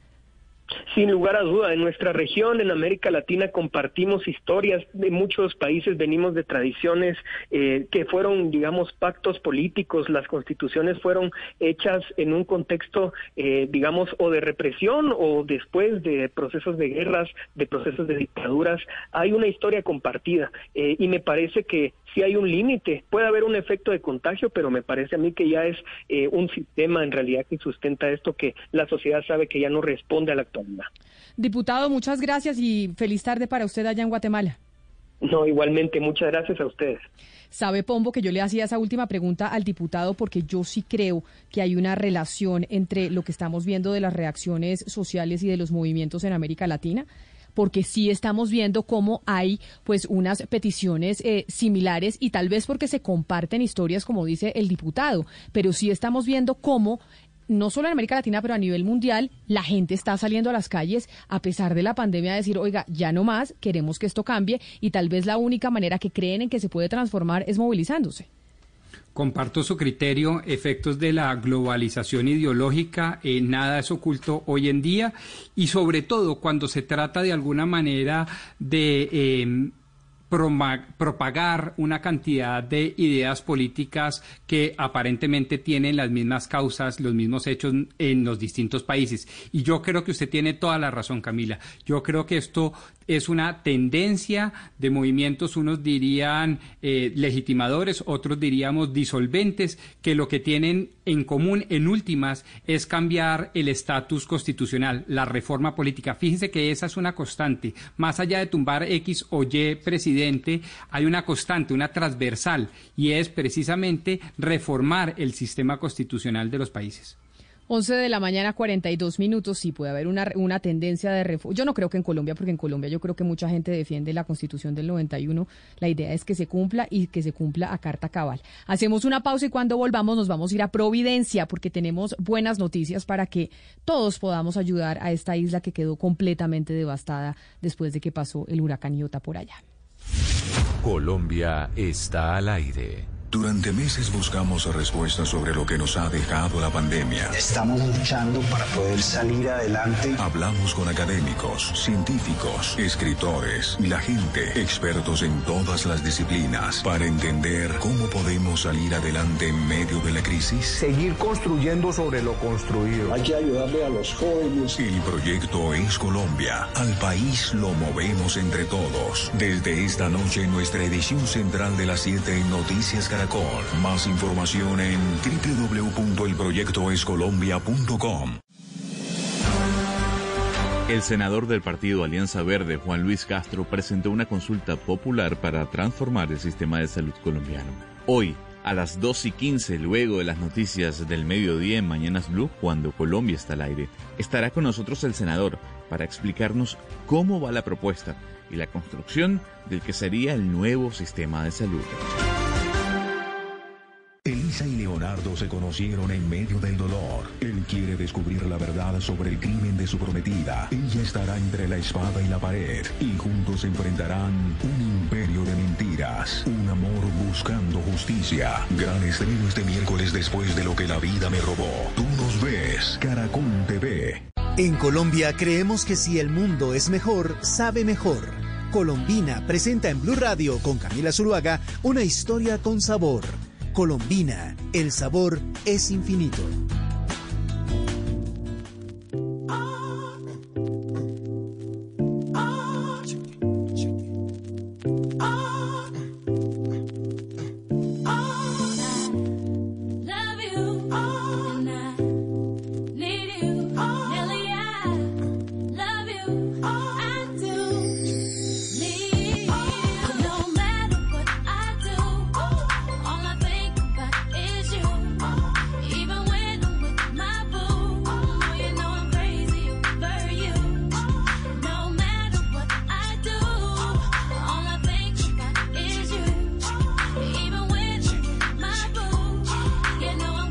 Gonzalo Lázari, antes de irnos con buenas noticias para Providencia, de gente que está haciendo un esfuerzo enorme por de verdad volver a tener esa isla maravillosa que se llevó el huracán o que la destruyó en un 98%, pues buena noticia también es escuchar que usted nos trae este clásico. Lo que yo no sabía es que esta canción ya la podíamos considerar un clásico. Pues tiene 18 años, Camila, 18 años de haber sido lanzada, tal vez una de las canciones más populares dentro de la carrera de Nelly, que ha estado muy por debajo de la mesa luego del año tal vez 2005-2006. Sin duda alguna es la canción más importante de Kelly Rowland, quien hace colaboración con Nelly en esta canción, recordando que la señora Rowland formaba parte de Destiny Child, ese trío de música ligada al R&B que fue muy popular en la década de los 90. Yo pudiese decir que ya es un clásico del R&B actual dentro de la música popular.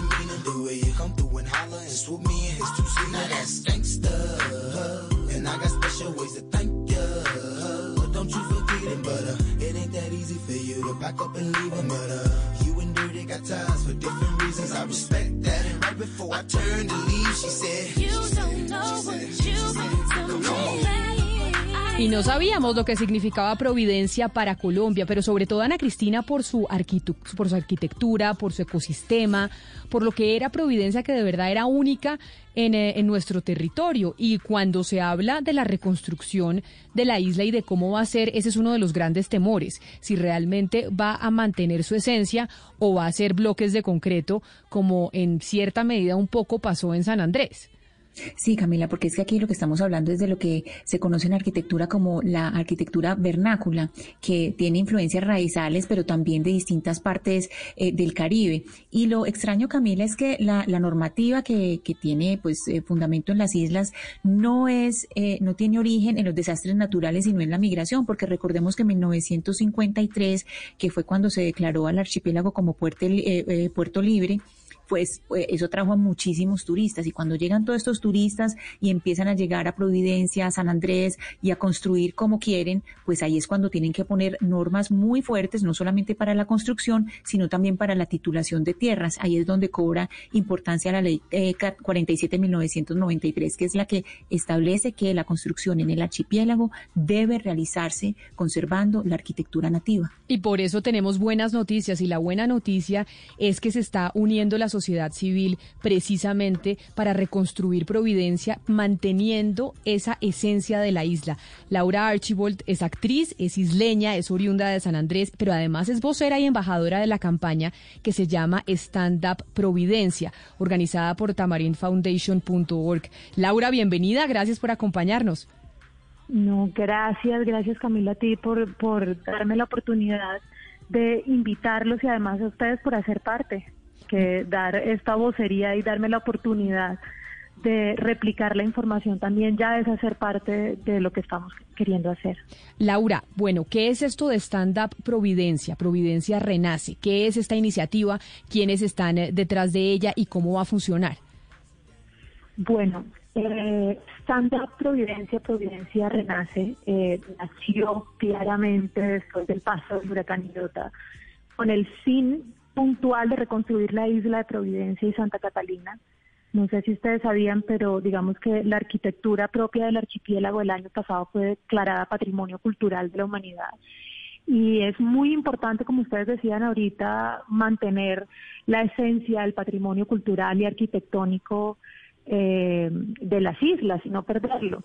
Digamos que esa es una de nuestras funciones importantes. Nos hemos unido civiles, como tú bien dijiste, además de Fundación Argos, que nos está ayudando como donante. Estamos con Antioquia Presente, que tiene 37 años de participación en el desarrollo de iniciativas de recuperación y reasentamiento de comunidades impactadas por desastres naturales. Estamos también con Give to Colombia, que está haciendo toda la veeduría de fondos internacionales, y Tamarind Foundation y Fundación Fit Providence. Nos hemos juntado pues para poder ver renacer Providencia. Laura, usted nos habla pues de algo muy importante, que es el recaudo del dinero y también de conservar esta arquitectura original, pero también hay otros asuntos como pues la titulación de tierras o a quién pertenecen. La inversión de estos recursos que ustedes van a recoger, ¿pasan después a manos de quién? Es decir, ¿quién se va a estar fijando que esos recursos efectivamente se inviertan en casas que conserven la arquitectura, pero que también se haga ese respeto a las tierras y a quién pertenecen? O sea, ¿de ustedes a quién pasa? Claro, para la veeduría de los fondos, como le mencioné anteriormente, está Give to Colombia y está Antioquia Presente, pero además estamos a punto de cerrar como todo un tema urbanista con la presidenta del grupo de arquitectos del archipiélago, que creo que tiene esa función más estructurada y tiene más conocimiento de eso. Si la gente quiere donar, si la gente quiere unirse a Stand Up Providencia Renace, porque esa es la gran pregunta que nos venimos haciendo desde la semana pasada, ¿cómo podemos hacer? Porque decíamos, oiga, tal vez los víveres, esas cosas, no se sabe si se van a poder transportar, y acá se está pensando en un proyecto de más largo plazo, no de la situación inmediata. ¿Cómo puede hacer? O sea, el que nos está escuchando dice, oiga, yo me quiero sumar a esta iniciativa, ¿qué hace? Bueno, yo creo que por ahora también es importante replicar el mensaje. Hacer repost en Instagram parece una cosa menos, pero llega a ser enorme.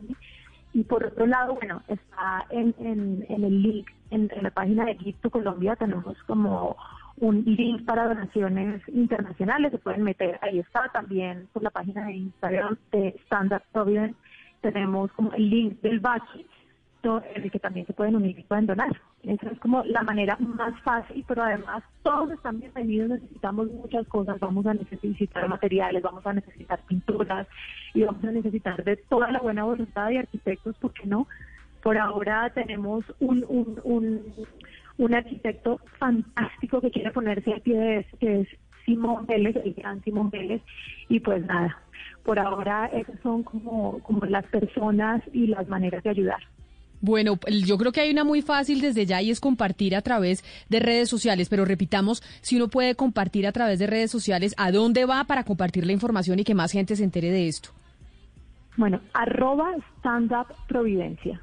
Esa es, digamos, que la página principal de la campaña y ahí están todos los links para que ustedes le puedan hacer swipe up y puedan replicarlos. En mis redes sociales también, como Laura Ashpold, está toda esta información, pero además tenemos un grupo de voceros maravillosos a los que también se pueden unir y también van a estar replicando la información, como Angie Bryan, Elkin Robinson, Mayida Isa, Zuleika Suárez y Manuela Santos. Pues entonces ahí vamos a estar compartiendo la información, pero además ahí ya empezándonos a sumar el primer granito de arena para esta iniciativa de Stand Up Providencia. Providencia renace porque vamos a reconstruir la isla entre todos los colombianos y la vamos a dejar incluso mejor que antes del huracán. Laura Archbold, mil gracias por ser la vocera y embajadora de esta campaña y nos vamos a unir y vamos todos a trabajar precisamente para que la isla vuelva a quedar igual o mejor que antes.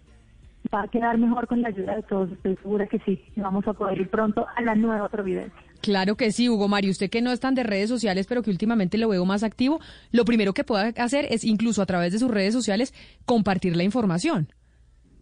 Sí, es importante, Camila, ¿sabe qué? Claro, que se conserve la arquitectura raizal en Providencia, esas casas de madera que tanto llaman la atención a los turistas, con ese sistema para recolección de agua, esos techos de zinc, pero obviamente van a tener que reforzarse, como sucede con las construcciones antisísmicas, en este caso antihuracanes, porque seguramente puede presentarse otro tornado, otro fenómeno parecido al huracán Iota, y obviamente no queremos que vuelva a estar destruida la isla como sucedió en esta oportunidad.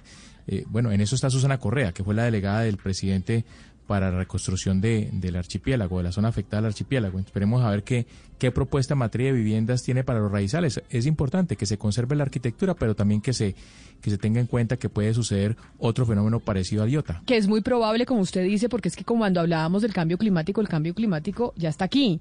Y una de las consecuencias es el aumento precisamente de estos ciclones, de estos huracanes, que nunca nos habían tocado a nosotros de semejante manera y por primera vez lo estamos experimentando y se nos llevó una isla entera.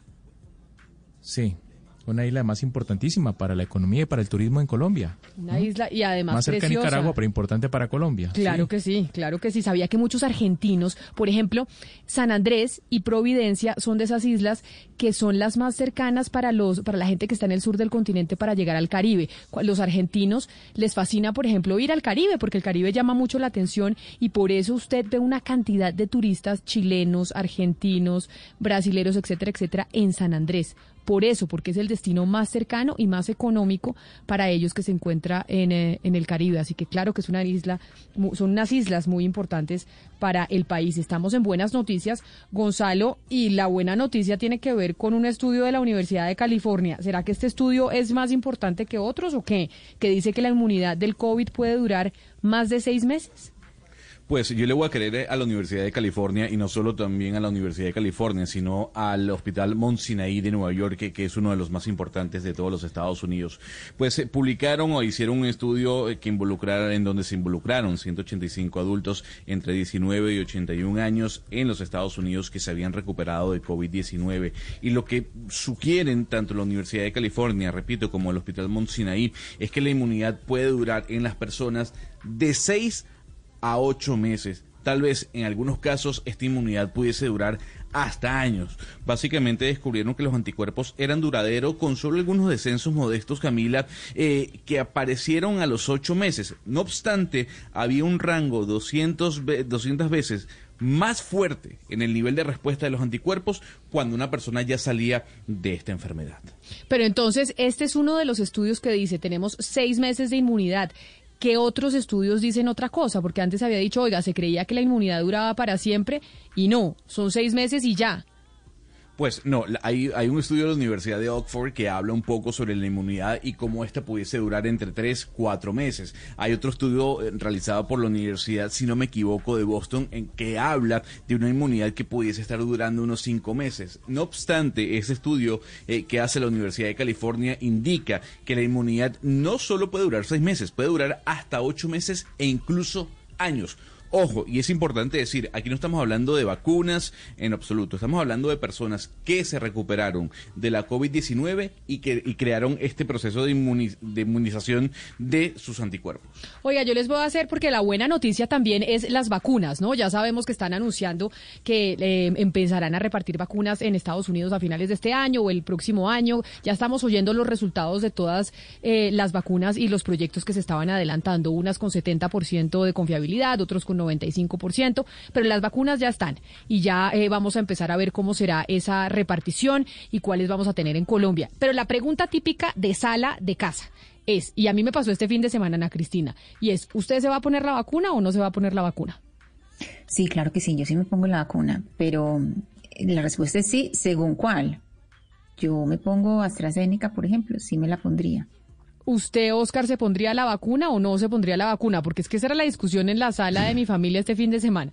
Ya va a llegar la vacuna, estamos felices con las buenas noticias que eso significa para el país y para el mundo. ¿Usted se la pone o no se la pone? Camila, yo me la pongo. Yo me pongo la vacuna, sin duda, sin pensarlo 2 veces. Pombo, ¿se pone la vacuna y le pone la vacuna a su señora y a toda su familia? Sí, me la pongo siempre y cuando venga de buena fuente, como por ejemplo Pfizer, AstraZeneca. O sea, ¿sí se la pone, Hugo Mario? ¿Usted también? Sí, no, bueno, todos vacunados. Hugo Mario, ¿usted también se va a vacunar? Por supuesto, hay que vacunarse, Camila. Tan pronto podamos y tan pronto estemos seguros de la efectividad de la vacuna, por supuesto que lo haremos. ¿Y usted, Gonzalo, se vacuna o no se vacuna? Pero claro, con todas, hasta con la rusa, exceptuando la china.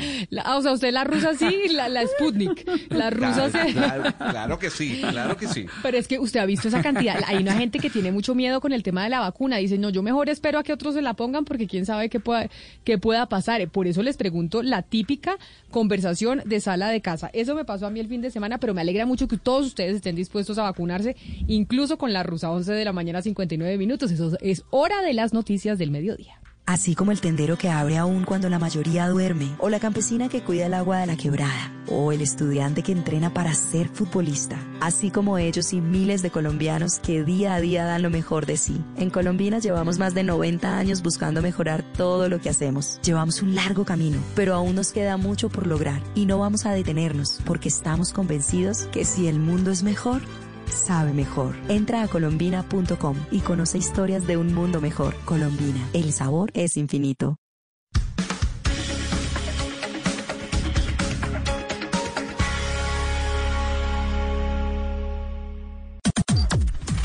Las noticias del mediodía en Mañanas Blue. Son las 12 del día en punto, el momento en que usted se actualiza de las noticias en Blue Radio. Joana Galvis, buenas tardes. Buenas tardes, Camila, y oyentes de Mañanas Blue, cuando Colombia está al aire. Este resumen de noticias lo comenzamos con nuestro compañero Julián Ríos, porque comienzan en Bogotá los homenajes en memoria de Dylan Cruz. Recordemos que él falleció hace un año durante una movilización al recibir un disparo de una escopeta calibre 12 usada por un agente del SMAT. Julián. Buenas tardes, empiezan, como usted lo dice, homenajes aquí en la calle 19 con carrera cuarta en el centro de Bogotá, donde un año después permanecen incluso pintadas las fachadas de varios establecimientos comerciales aquí con el nombre de Dylan Cruz. Varias personas ya han llegado aquí a este sector a colocar ofrendas florales, varias flores aquí en el sitio donde murió el joven Dylan Cruz, y se congregarán durante las horas de la tarde para hacer un plantón y una velatón en su homenaje. Gracias, Julián. Y hablando precisamente de Dylan Cruz y su proceso, la Procuraduría entregó el reporte sobre cómo se ha llevado a cabo la investigación en el caso de Dylan Cruz durante los últimos meses. Los detalles los tiene Rocío Franco. La Procuraduría General de la Nación ha salido en defensa del proceso de investigación en contra del funcionario público del Escuadrón Móvil Antidisturbios, que está indagado por los hechos que terminaron con la muerte del joven Dylan Cruz el 23 de noviembre del 2019. El Ministerio Público informa que el 15 de septiembre de este año, la Comisión de Investigación notificó el cierre de la etapa procesal Es decir, que se iniciaba la evaluación de todas las pruebas para definir la formulación de pliego de cargos o el archivo del proceso. De allí en adelante, informa la Procuraduría que se han presentado una serie de recursos a partir del 18 de septiembre, donde han pedido recurso de reposición, donde han recusado al procurador y ahora, en la actualidad, interpusieron una tutela en contra de la Procuraduría General de la Nación, alegando que no han tenido acceso a todo el tema de las pruebas. Esta tutela se espera entonces que se defina para determinar si se descongela este proceso judicial. Y la masacre de Betania ocurrida en Antioquia es la número 20 que se registra en el departamento en lo que va corrido del año y la cuarta en el suroeste de Antioquia. Ana Cristina, usted tiene más detalles sobre esta noticia. Sí, la cuarta del suroeste en Antioquia, después de las masacres de Ciudad Bolívar en junio, que dejó 4 víctimas mortales, la de Andes, que fue en agosto y dejó 3 muertos, y la de Venecia en agosto, que dejó 3 personas asesinadas. Las recompensas son la estrategia a la que apelan hoy las autoridades. Se ofrecen 200 millones de pesos por la información sobre el paradero de alias Rubén, líder del Clan del Golfo, 30 millones por otros miembros de la estructura y 50 millones por los autores materiales de la masacre de Betania, que ha dejado 10 muertos hasta ahora. Se anunció la llegada de 90 soldados a las tierras cafeteras del suroeste. Estas masacres obedecen, según las autoridades, a disputas de mercado y no territoriales, puesto que en el suroeste de Antioquia no se reportan cultivos, sino consumo y microtráfico en las fincas en plena época de recolección de café. Son las 12 del día, 4 minutos, y de la noticia del departamento de Antioquia sobre las masacres lamentables y lo que sucedió en Betania este fin de semana nos venimos para Bogotá, porque la alcaldía de la capital entregó los primeros 77 predios al constructor que está encargado de la primera línea del metro. Esto para dar inicio a las obras tras la firma del acta de iniciación. José David Rodríguez. Hola, buenas tardes. En total son más de 1.439 predios que tiene que entregar la alcaldía de Bogotá al constructor de la primera línea del metro de la ciudad. 77 ya fueron entregados en las últimas horas. Escuchemos a Andrés Escobar, él es gerente del metro. Mucho antes de hacer la licitación para contratar la construcción del metro, nosotros comenzamos la compra de los predios para avanzar en paralelo, de forma tal que una vez estuviera ya seleccionada la empresa constructora, tuviéramos en nuestra disposición esos terrenos y podérselos entregar a ellos para abreviar los tiempos, para mantener el cronograma lo más corto posible. Así las cosas, luego de la entrega de estos predios, dice el distrito, el concesionario podrá comenzar los trabajos de preparación del patio taller que queda ubicado en la localidad de Osa. Y la emergencia por el tema de las lluvias en Colombia no da tregua. Estas precipitaciones continúan afectando a más de 40 municipios en Santander. En la zona del Magdalena Medio, varias vías se dañaron por el desbordamiento de ríos y quebradas, dejando incomunicadas a cerca de 5.000 familias. Boris Tejada. En Santander las lluvias han dejado 2 diques afectados en el sector de Papayal y San Rafael de los Chorros, en el Bajo Río Negro y en Puerto Wilches, en el sector de Paturia, Chingalé y Sitio Nuevo, lugares hasta donde fueron enviados sacos de polipropileno para tratar de contener las aguas de los ríos Lebrija y Magdalena. César García, director del riesgo de este departamento. Se han visto afectados más de 2.000 o 3.000 familias. Ya estamos haciendo el censo con la oficina de riesgos del municipio para hacer ese censo y mirar las ayudas humanitarias. De igual forma se hacen trabajos de rehabilitación en 10 vías donde se han presentado deslizamientos de tierra, entre ellas las vías que comunican a Barbosa, California, Charta y Suratá. Y en el Huila, en el municipio de Colombia, las fuertes lluvias de las últimas horas causaron derrumbes, dejando 20 veredas incomunicadas. Mauricio Medina. En el Huila, en el municipio de Colombia, las últimas horas continúan las fuertes lluvias y derrumbes, dejando 20 veredas incomunicadas, más de 5 vías en mal estado y en todo el municipio deja afectaciones. Y los campesinos no pueden movilizarse a Neiva ni al resto de la región con sus productos agropecuarios. Isauro Lozano Díaz, alcalde del municipio de Colombia. Es una situación muy difícil, se han habido afectados bastantes veredas, muchas veredas. En el momento estamos incomunicados entre la vereda Boquerón y San Antonio. Ya se están haciendo trabajos de remoción de escombros, ya está llegando la maquinaria del municipio junto con la del departamento. En la vereda entre El Dorado, Legiosa y Diamante se colapsó un puente y ya se están haciendo trabajos también para habilitar una vía parcial para darle comunicación a estas veredas. El municipio de Colombia se encuentra pasando una difícil situación por la fuerte ola invernal, dejando incomunicadas las vías Boquerón, El Dorado, Armenia y la vía principal que conduce a Neiva y al resto del departamento. 12:07 p.m. y siguiendo con el recorrido de lluvias, 2 personas desaparecidas y 3 más heridas. Es el saldo de un accidente fluvial que se registró en el municipio de López de Micay, en la costa pacífica del Cauca. Freddy Calvache. El alcalde de esa localidad confirmó que en este accidente se vieron involucradas 2 embarcaciones que hacían tránsito por el río Micay en horas de la noche. Pero en este momento hay 2 personas desaparecidas, se supone que deben estar en el agua, y quedaron 3 personas accidentadas. Sí, hay una que ya en este momento vino la avioneta para sacarlo de remisión, y las otras 2 personas están en recuperación. El mandatario indicó que a esta hora continúan las labores de búsqueda de las 2 personas que se encuentran desaparecidas. Y los ciudadanos en Colombia se siguen movilizando para ayudar en la reconstrucción de San Andrés y Providencia. La gobernación del Meta recolecta a esta hora ayudas humanitarias para ser enviadas a los habitantes de la isla tras la afectación que dejó el paso del huracán Iota. Carlos Andrés Pérez.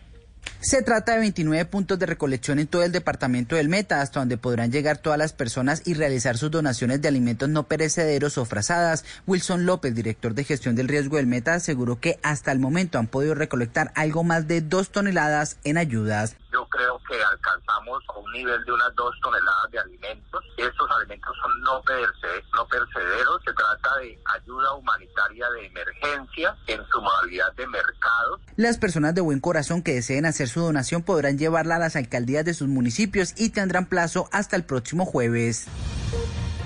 12:09 p.m. y en Cartagena se coordina el envío de ayudas para el proceso de reconstrucción de San Andrés, incluida también maquinaria pesada que se va a necesitar. Carlos Cataño. Desde la Sociedad Portuaria de Cartagena parte esta tarde la 5.ª embarcación de gran calado con un paquete de ayuda para el archipiélago de San Andrés.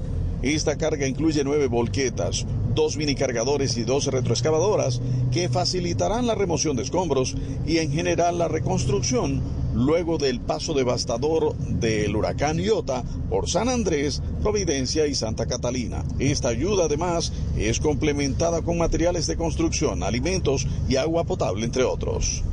Abraham Osorio, coordinador de esta empresa solidaria. Hemos venido recogiendo ayudas significativas para nuestros hermanos de San Andrés, Providencia y Santa Catalina, como 10 botellas de 3.5 litros, 3 de 6 litros, 3 bolsas cristal, 20 botellones de 5 galones de agua, 10 colchonetas, 2 pacas de 25 bolsas de lenteja, arroz, kits de adulto mayor, comida para animales, entre otras ayudas importantes. Otro componente de la ayuda humanitaria está representado en ropa, toallas, sábanas y elementos de desinfección y aseo. En Cartagena, Carlos Cataño, Iguarán, Blue Radio. Y en noticias económicas, durante el día sin IVA, las transacciones de Nequi alcanzaron el pico más alto de la historia y millones de usuarios se vieron afectados cuando la plataforma se congestionó. Pues la compañía prometió nuevas inversiones para afrontar los próximos días sin IVA y también de cara al Black Friday. Marcela Peña.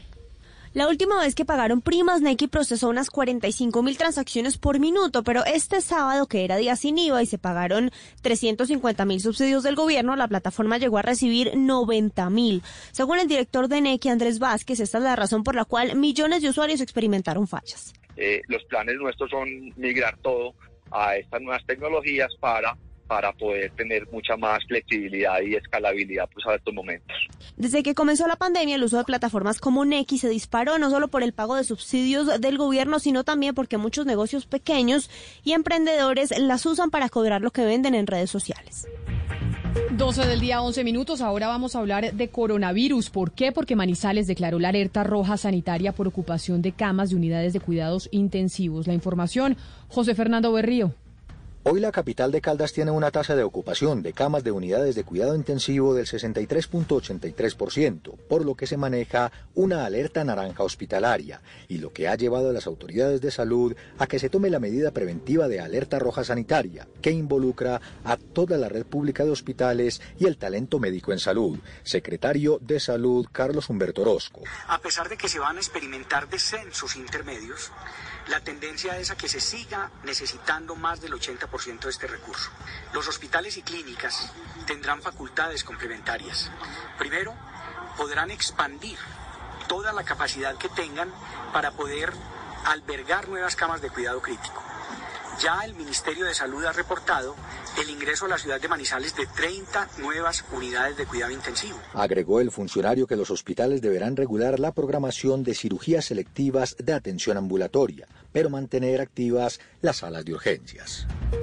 Y se ha visto un gran incremento de personas que se han automedicado por temor a contagios de COVID-19. Pues el Ministerio de Salud hace un llamado expreso a asistir a consultas médicas y evitar la automedicación que pueden poner en riesgo su salud. Juan David Ríos.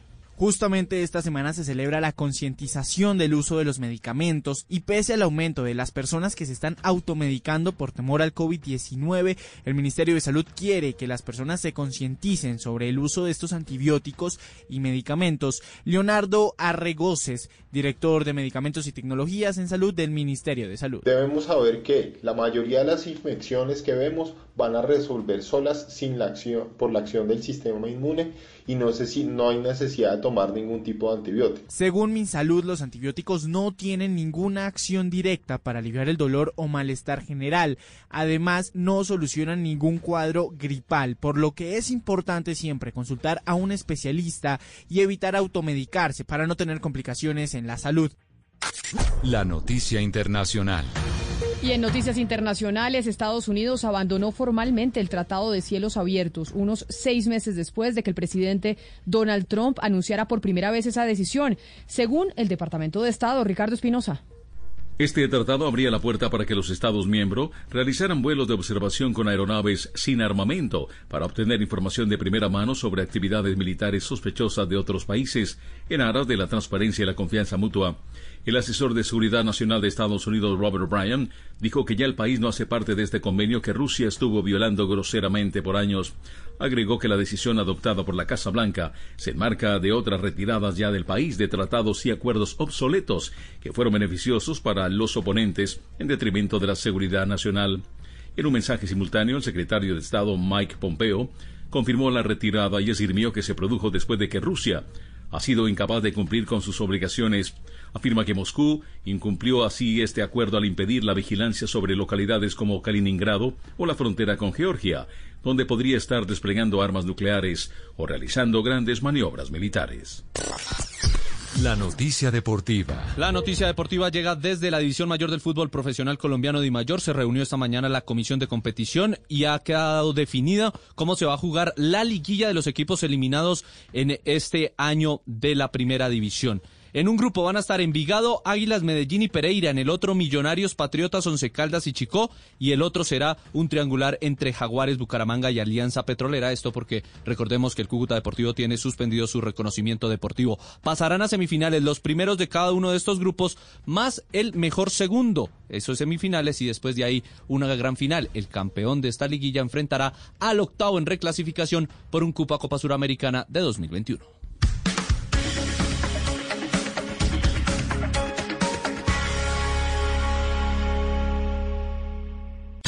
Una señal que se enlaza. Regiones conectadas a través de un dial. A partir de este momento, Oscar Montes, Ana Cristina Restrepo, Hugo Mario Palomar, Valeria Santos, Gonzalo Lázari, Rodrigo Pombo y Camila Zuluaga analizan y debaten el tema del día. El tema del día. Colombia está al aire. Son las 12 del día, 16 minutos. Seguimos conectados aquí con ustedes en Blue Radio, en Mañanas Blue, cuando Colombia está al aire. Y es momento de nuestro tema del día, de nuestro tema central. Y la salud siempre debe estar en el centro, pues, de todos los gobiernos. Una de las mayores preocupaciones que tienen los colombianos y cualquier ser humano en general es poder tener un sistema de salud que funcione. El sistema de salud colombiano, pues, ha sido sujeto de debates y ahora con la pandemia, pues, mucho más. Sin embargo, el senador de la Alianza Verde, Juan Luis Mejía, viene trabajando en una consulta popular para hacerle una reforma al sistema de salud. Viene trabajando incluso antes de la pandemia. Y lo hemos invitado para que nos cuente un poco de qué se trata esa reforma al sistema de salud que propone y si cree que faltando tan solo 2 años para que se acabe este Congreso, pues se podría materializar y qué es lo que le quieren cambiar al sistema de salud. Senador Juan Luis Castro, mil gracias por estar con nosotros hoy aquí en Mañanas Blue, empezando semana. Bienvenido. Hola Camila, un abrazo gigante, mil gracias por darnos la oportunidad de estar en tu espacio. Y sí, pues venimos hace mucho tiempo ya, prácticamente unos 18, 19 meses, considerando la posibilidad pues de transformar el sistema de seguridad social en salud en Colombia.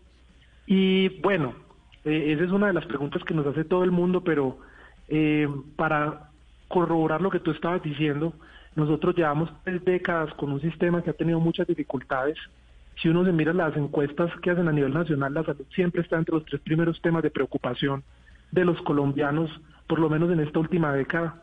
Y yo creo que pues en medio de esta pandemia, lo que muchos ven como una crisis, para nosotros, los que estamos en el sector, es una gran oportunidad para cambiar lo que está mal y empezar a generar espacios pues de calidad de vida para los colombianos. Senador, es importante cuando usted dice para nosotros que estamos en el sector, y para que los oyentes pues entiendan un poco de cuál ha sido su recorrido profesional. Usted es médico y es la razón por la cual usted, como médico que antes de entrar a la política pues decidió decir pues oiga, vamos a reformar la salud porque conozco el sector y porque he trabajado en él.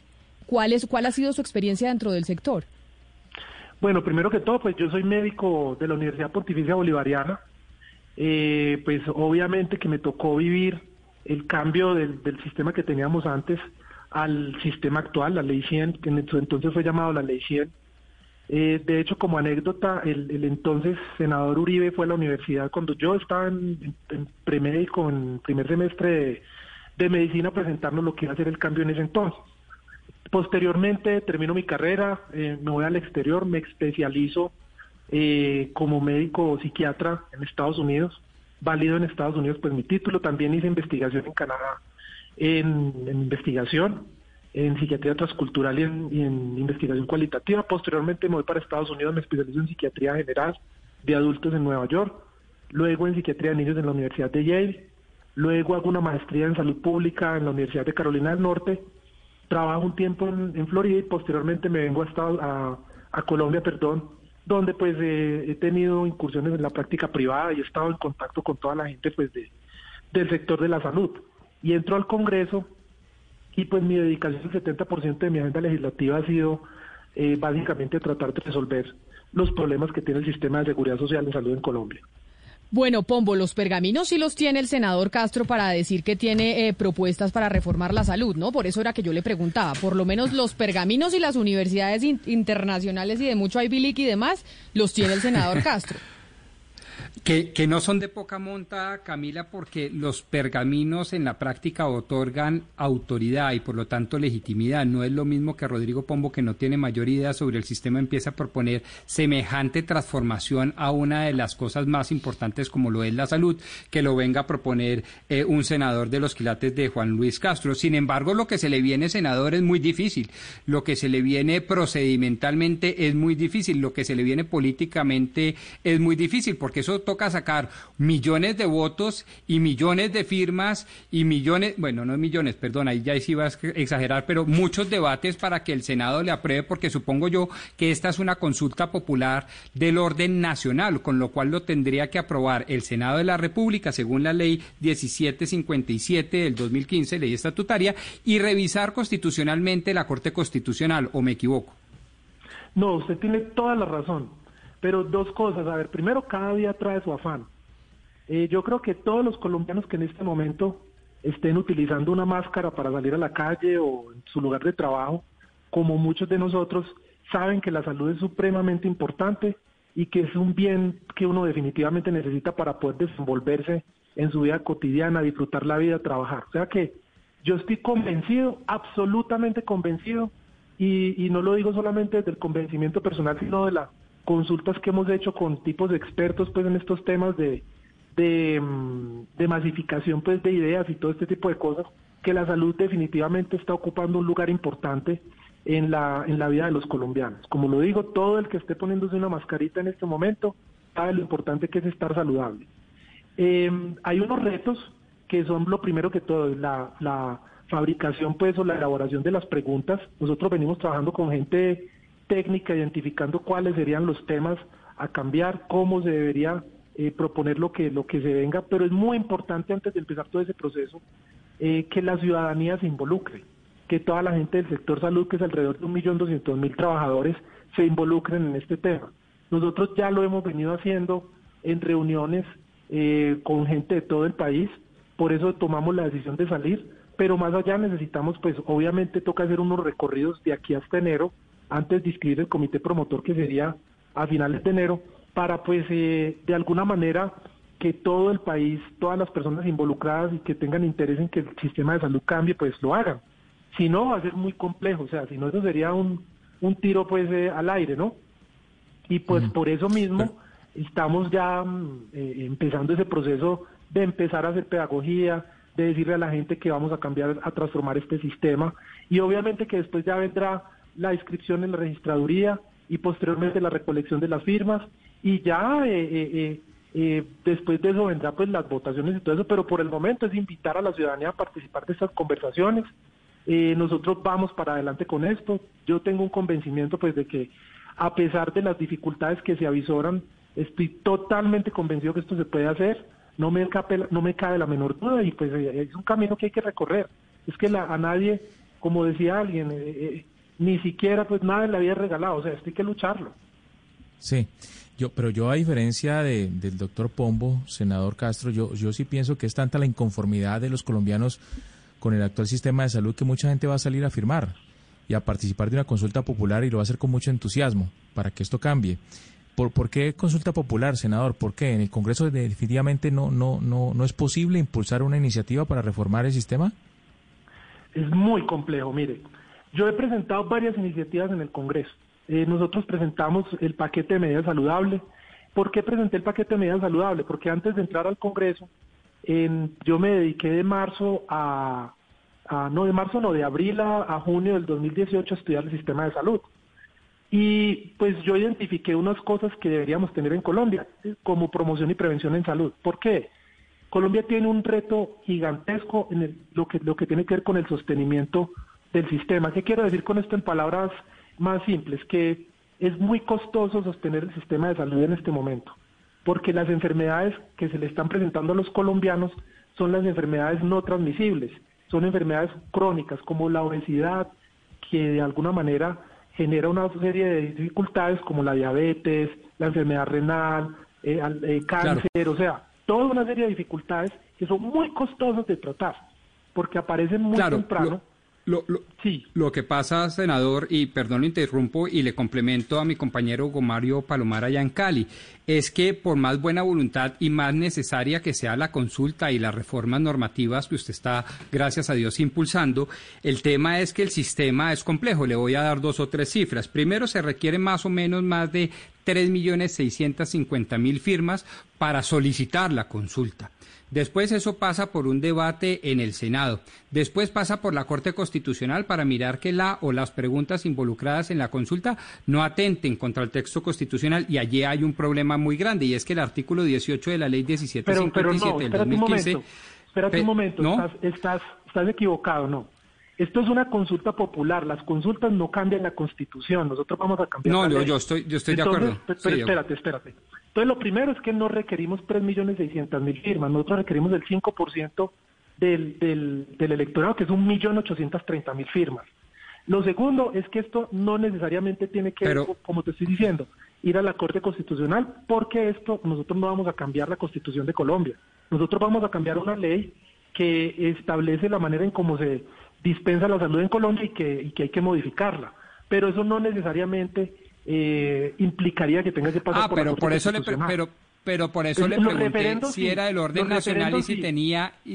No, claro, estoy leyendo la 1757, la tengo acá en mi computador, pero a donde yo quiero llegar, y usted me dice, porque pues evidentemente aquí estamos hablando de una consulta popular para hacer una ley y no una reforma constitucional, que fue mi primera pregunta. Exacto. Bueno, perfecto. Muy buena aclaración, senador. Pero de todas maneras aplica el 18 que dice, no se podrán presentar iniciativas populares, legislativas o normativas o consultas populares si tienen involucrados temas presupuestales, fiscales o tributarios. Esa es quizás la gran barrera a vencer. Este tema, este proyecto de ley que se va a tramitar después de una consulta popular, ¿tendría involucrado temas presupuestales, senador? Pues podría ser. Sería factible. Porque si es así, es que tenemos ese problema. ¿Qué hacemos con el 18? ¿Qué hacemos con la ley? Que nos dice, hombre, todas las consultas bienvenidas, salvo en estos temas, y uno de esos es temas presupuestales, fiscales o tributarios. Bueno, a ver, lo primero es que, como te lo dije al principio, cada día trae su afán. La construcción de las preguntas en este momento de cómo, qué temas tendría la consulta, pues la estamos haciendo. Podría ser una de las cosas que a mí me parece que de las que se beneficiaría el sistema de salud, es que tuviera un presupuesto mayor, ¿sí me explico? Que tuviera más plata para gastar. Pero ese no es el único tema que tendría la consulta. O sea, a mí me parece que este es un sistema que está enfocado, por ejemplo, en que la gente se enferme primero para poder funcionar el sistema. Eso es errado. Este es un sistema donde la atención en salud es muy lejana al ciudadano. Ese es otro problema. Pero déjeme le cuento por qué por el Congreso no se puede hacer esto primero, que a mí me parece importante que la ciudadanía lo escuche. Nosotros hemos presentado muchas iniciativas en el Congreso de la República. Presentamos el paquete de medidas saludables para prevenir la enfermedad, que es uno de los defectos o los problemas que tiene el sistema de seguridad social en salud. Es pequeño lo que estábamos tratando de hacer en términos de lo que realmente se debe hacer, pero era una iniciativa encaminada a eso. Los proyectos usualmente se engavetan, hay intereses, por ejemplo, que de alguna manera impide que esos proyectos salgan adelante y hace muy complejo que el transcurso de los proyectos fluya en el Congreso de la República. Este Ejecutivo ni el pasado tuvo interés en reformar la salud de fondo.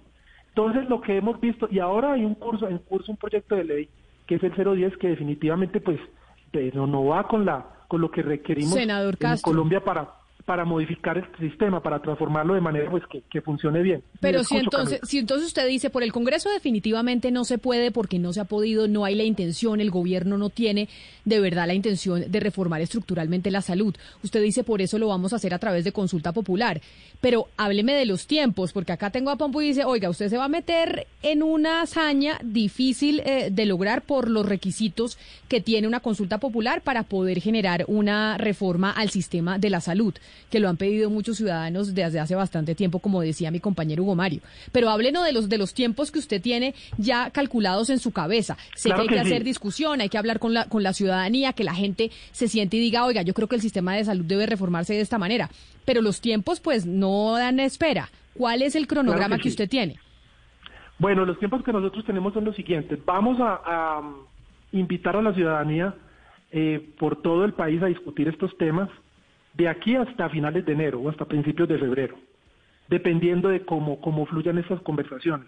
Ahora, eso no quiere decir que nosotros no hayamos venido hablando ya de estos temas, que no hayamos venido discutiendo, lo hemos hecho, pero vamos a abrir las conversaciones para pues salir con la mejor posible presentación de preguntas y de temas. Posteriormente inscribimos el comité promotor en la registraduría, eso sería finales de enero o principios de febrero, dependiendo, como te decía yo, de las discusiones. Ya después de que esté el comité promotor inscrito, la registraduría pues se tomará un tiempo en aceptar nuestras preguntas, validarlas. Ya hemos hablado con algunos funcionarios de la registraduría para tener claridad sobre los tiempos. Y ya después de aprobado esto, seguiría la recolección de firmas, que sería finales de febrero aproximadamente, calculamos nosotros. Y ya pues sería 5 o 6 meses que se demora la recolección de las firmas. Y después de eso ya vendría la discusión para cuándo sería la elección, pues, o sea, la toma de decisión de la consulta, que se tendría que determinar en conjunto, pues, en un decreto que se emite con la registraduría y se discutiría en el Congreso de la República. Senador, ¿y cuál es la idea principal de esta iniciativa? O sea, suponemos que es cambiar las condiciones y mejorar la atención de salud de los ciudadanos, por supuesto, pero ¿qué pasaría con el régimen contributivo, con el régimen subsidiado? ¿Qué pasaría con las EPS? ¿En manos de quién quedaría la prestación de los servicios de salud de los colombianos?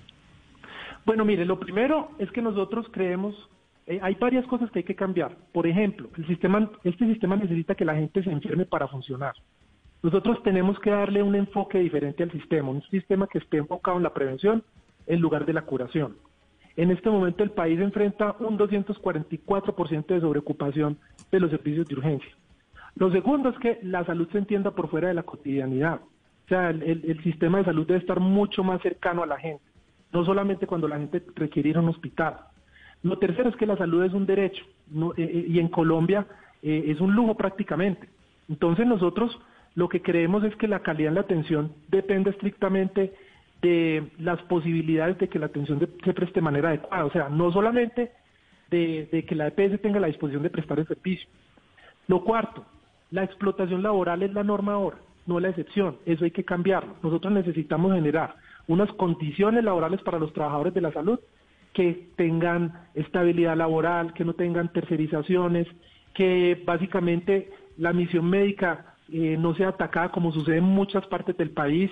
Básicamente tener un talento humano de salud que se le respeten sus derechos, que se le trate bien, que se le respeten sus primas, sus vacaciones, no como pasa, por ejemplo, como pasó con esta señora Luce, que trabajó alrededor de 20 contratos por prestación de servicio y en 6 años, y cuando ya le iban a tener que reconocer prestaciones, básicamente la empresa la despidió. O sea, para ponerles un ejemplo de lo que está pasando ahora. Creemos que las EPS, desafortunadamente, muchas de ellas se han venido enriqueciendo a costa de la salud. No necesariamente nosotros requerimos que acabemos con lo que tenemos en este momento, sino más bien construir sobre lo construido. Obligar a las EPS a que sean mucho más eficientes de lo que han sido, mirar la posibilidad de que no intermedien el dinero, o que si lo siguen intermediando, pues hay que ponerles unos frenos de mano para que no hagan lo que hacen, y es básicamente que glosan las cuentas y no pagan a tiempo. La historia de los gerentes de las clínicas y los hospitales actualmente, les glosan las cuentas y se demoran 6 meses, 1 año, 2 años, senador, para pagarles. ¿Perdón?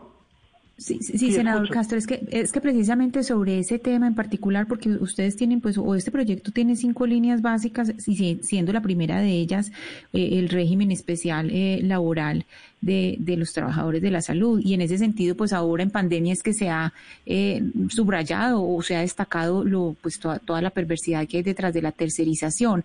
¿Usted podría explicarnos un poco mejor dentro de las reformas que imaginan ustedes en ese proyecto, que imagina ese proyecto sobre el régimen laboral, en dónde estarían concentradas, en qué puntos específicos? Claro que sí. ¿Nosotros qué queremos? Eliminar la explotación laboral, garantizar que la gente tenga seguridad contractual, salarial, y que básicamente los trabajadores del sector salud no estén tercerizados. No absolutamente todos, porque hay un sector de la salud, por ejemplo, estamos hablando de los especialistas, que por las condiciones que se presentan van a requerir trabajar en varias partes. Le voy a poner este ejemplo. Aquí hay muy poquitos especialistas, por ejemplo, neuroradiólogos o hematoncólogos. Entonces, uno no podría decir que un hematoncólogo o un neuroradiólogo o incluso muchos especialistas pudieran trabajar exclusivamente en una parte, pero sí garantizarle a la mayoría del talento humano en salud que esté trabajando bajo condiciones laborales dignas, que no los tercericen. ¿Qué es lo que quiero decir yo con tercerizar? Básicamente lo que pasa ahora es que la plata de las cesantías, de las vacaciones y de los derechos de los trabajadores de la salud, sí, se la roban unas empresas que intermedian la contratación.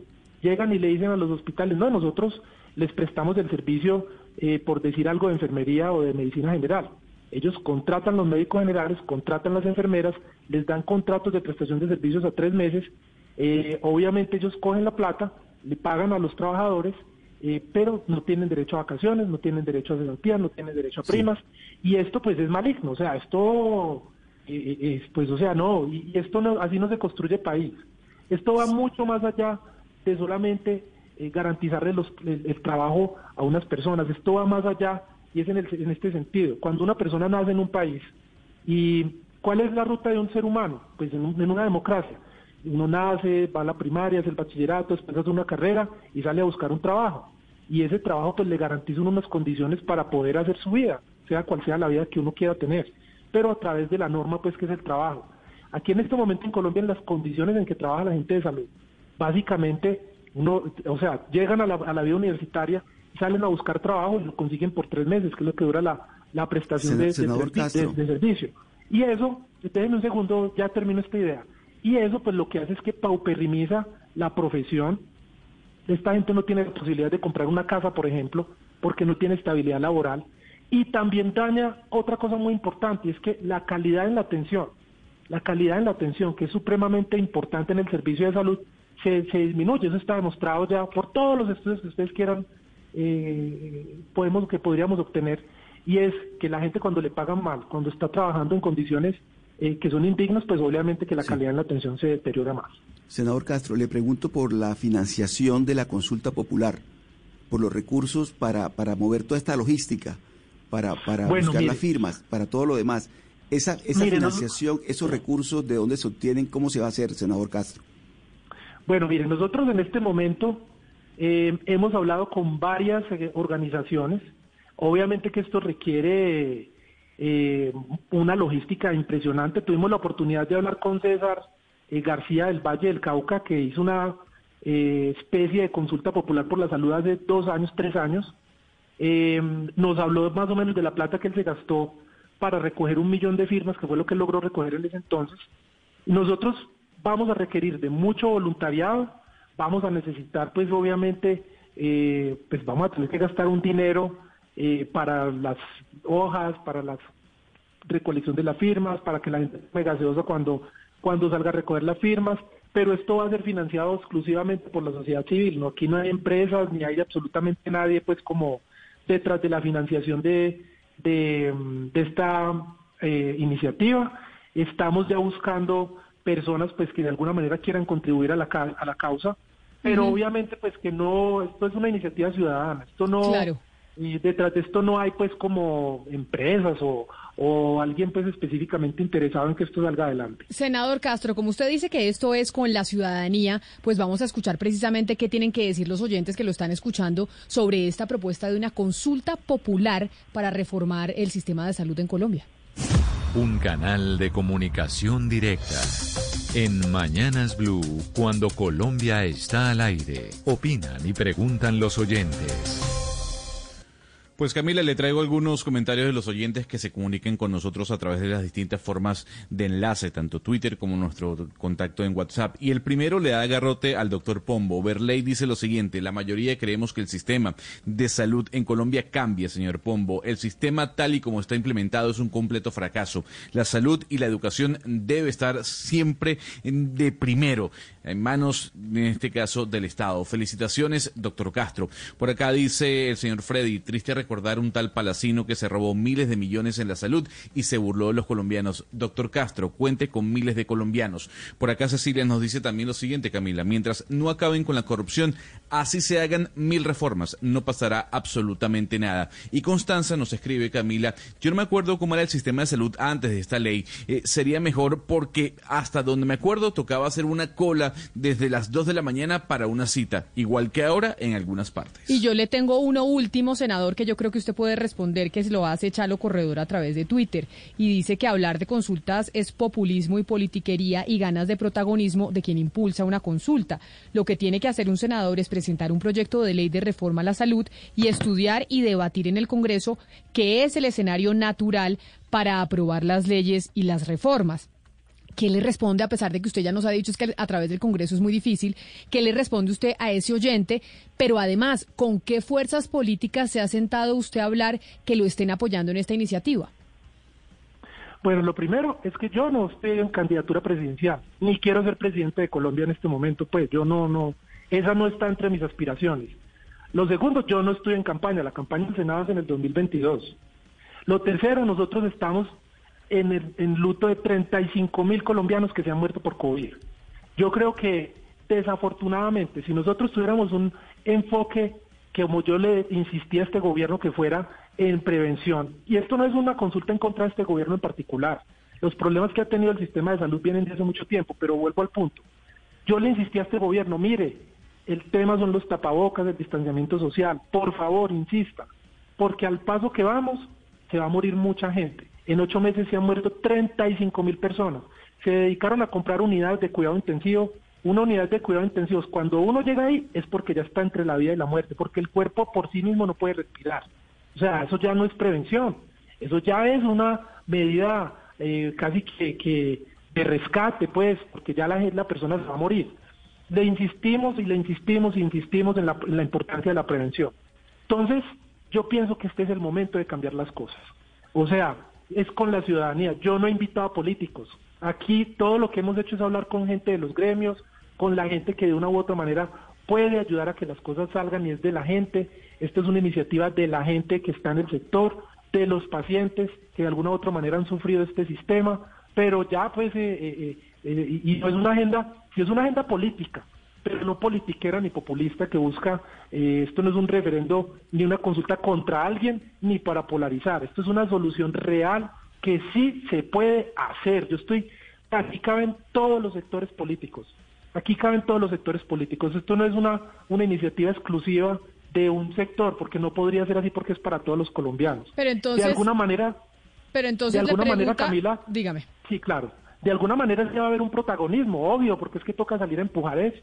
Pero lo que yo aspiro es que en esto se sume todo el país, que se sume toda la gente, que de alguna manera no tengamos que estar escuchando la historia de la persona que le llegó la tutela después de que se había muerto, la resolución, o no tengamos que estar escuchando la historia de la gente que se roba plata de la salud. Yo estoy totalmente de acuerdo con eso. Ojalá pudiéramos tener extinción de dominio y que no tengan casa por cárcel la gente que se roba la plata de la salud, que las enfermedades huérfanas, por ejemplo, se hiciera cargo de ellas el Estado colombiano. Esto es un problema. Mire, uno nace con un 100% de salud, Camila, y a medida que van pasando los años, ese 100% va disminuyendo. A todos nos va a tocar ir a un hospital. Esto no tiene color político, esto es de todos los colombianos.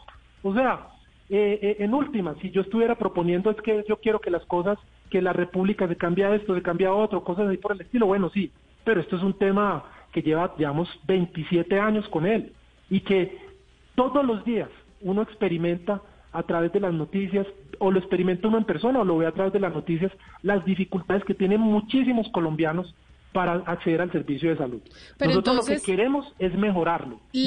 Le tengo otro comentario de otro oyente que dice cómo lograr, senador Mejía, que no ocurra, con senador Castro, que no ocurra con esta propuesta lo mismo que ocurrió con la consulta anticorrupción, que a pesar de que logró más de 11 millones de votos ciudadanos, no fue suficiente para ser desarrollada en el Congreso de la República. Y a pesar de que se han tramitado y desarrollado algunos de los puntos de esa consulta anticorrupción, pues no se hizo en su totalidad y obtuvo una cantidad de votos impresionante. ¿Cómo hacer para que esto que ustedes están planeando, y ahorita le pregunto quiénes son ustedes, pues no pase? Pues bueno, mira, yo creo que ese es el gran reto. Eso es un reto comunicacional, es un reto de país. Yo lo que pienso es que esta es una, por eso lo digo, y por eso lo presento así, esta es una iniciativa en la cual se tienen que sumar absolutamente todos los colombianos, todos los partidos políticos. La construcción de esto va a ser amplia, aquí cabe todo el mundo. Esto no es, o sea, esto es para mejorar las cosas, para que tengamos el mejor sistema de salud del mundo. Yo estoy absolutamente convencido que si nosotros construimos sobre lo que tenemos, dale cuenta una infidencia.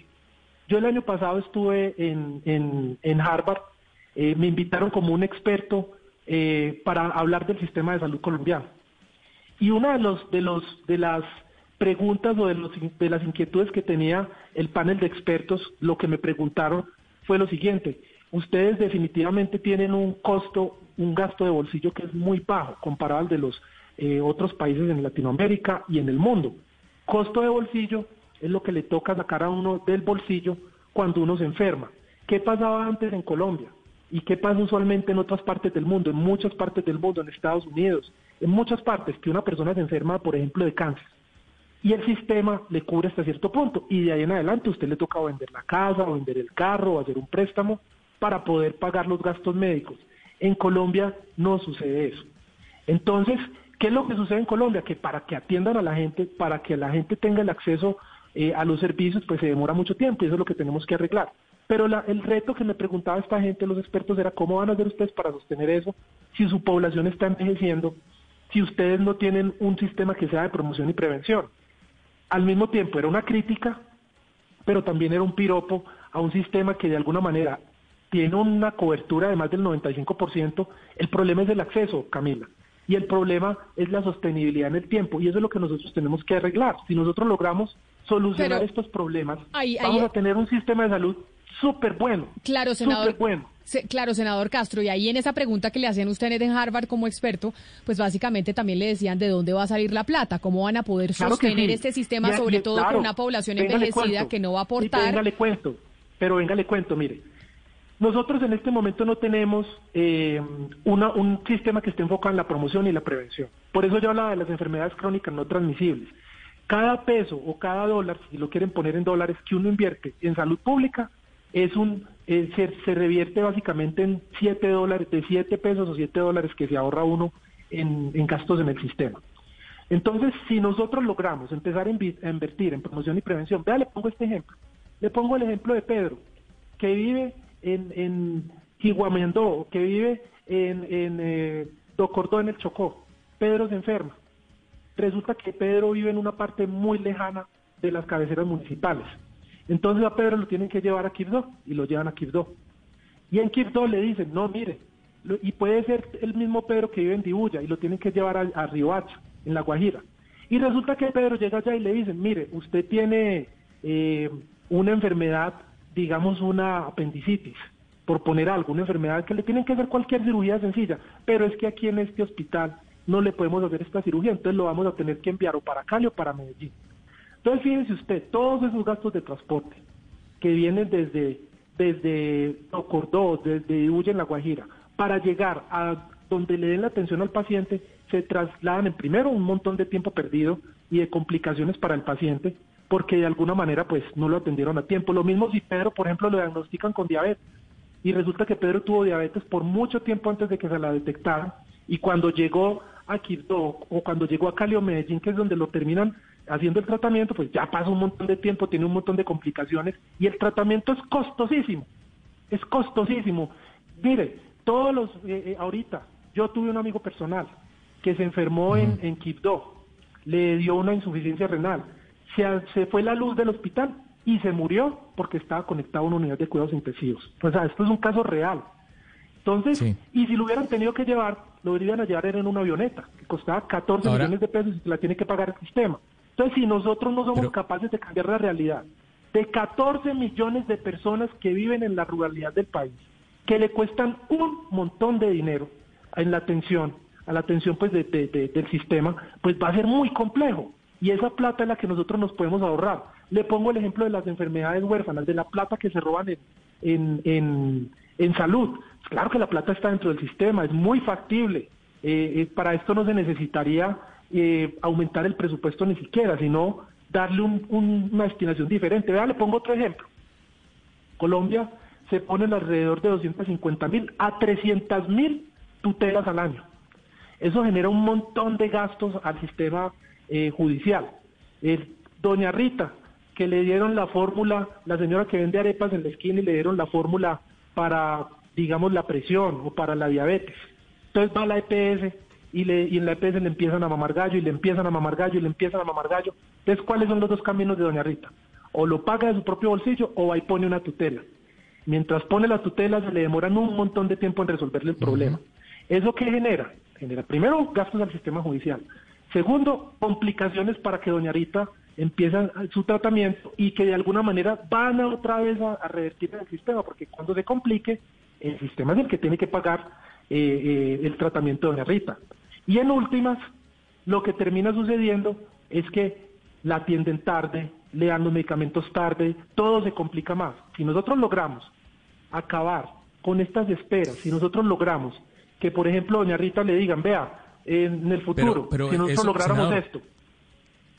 Dígame. Eso es justamente lo que quiero preguntarle, o sea, ¿cómo transformar eso? O sea, ¿cuál va a ser el cambio estructural? Es decir, ya le voy a dar un ejemplo. El sistema va a seguir siendo un sistema en donde unos privados prestan unos servicios de salud de acuerdo a unos aportes que hacen unos empresarios y unos trabajadores, o exactamente qué va a cambiar estructuralmente del sistema para mejorar justamente la atención de los ciudadanos en materia médica y de salud. Bueno, venga, le cuento. Entonces, mire, por ejemplo, en este caso puntual, imagínense el caso hipotético donde el Ministerio de Salud tuviera la posibilidad de definir los tiempos máximos de atención, por decir algo, para una prescripción, para un procedimiento que son cirugías o para citas médicas, que son el 85% de las tutelas que ponen en el país. Y por procedimientos, medicamentos que están incluidos en el plan básico, o sea, ya los estamos pagando. Pero a la gente le demoran el tratamiento y le retienen el tratamiento porque es que eso genera réditos. No dar un tratamiento a tiempo genera tener la plata en el banco más tiempo. ¿Sí me explico? Entonces, por decir algo, el Ministerio de Salud dice, mire, para la entrega de los medicamentos de diabetes, la espera máxima son 24 horas. Después de esas 24 horas, si la EPS no cumplió, la persona puede ir a cualquier farmacia a reclamar ese medicamento. Entonces, Doña Rita va a su EPS, la EPS X1, y la EPS no le cumplió las 24 horas, no le dio la autorización. Entonces Doña Rita puede ir a cualquier farmacia, a la de la esquina, a la del centro comercial, reclama su medicamento y obviamente esa plata se la paga el Estado de una cuenta especial, pero esa plata se la quitan a la EPS por derecho, se la sacan a la EPS por derecho, eso no es que se le va a regalar la plata a la EPS. Y obviamente que esto va a mejorar la calidad de la atención a los pacientes. Entonces, la intención... ¿Pero qué? Perdón. Sí. No, decía, senador, que tanto la intención como el diagnóstico son maravillosos, pero de las cosas que más me está sonando en la cabeza de lo que usted dijo fue construir sobre lo construido. Eso hace música para mis oídos. La pregunta entonces obligada es, ¿qué hacer? ¿Qué van a hacer ustedes, los promotores de esta estupenda iniciativa, para evitar que... la enfermedad, ¿cómo es que dice el dicho? Que el remedio quede peor que la enfermedad. Es decir, ¿cómo van a hacer ustedes para que con el trámite que se le va a tener que dar en el Congreso, etcétera, etcétera, no vayamos a quedar peor que 1993, en donde el sistema sí realmente era un total fracaso? Bueno, mire, lo primero que todo es lo siguiente. La elaboración de estas preguntas yo le garantizo al país que va a estar rodeada de gente experta, de gente que conoce el sistema por dentro y por fuera. Nosotros le vamos a proponer al país cosas que traigan soluciones. O sea, no vamos a hacer una charlatanería, pues, o una cosa que a la hora de la verdad no traiga soluciones reales. En la elaboración de esas preguntas, mira, hay algo que los judíos les llaman cabana, y es la intención. Las preguntas deben expresar, de alguna manera, cuál es la intención que quiere que se logre con la resolución de esa pregunta.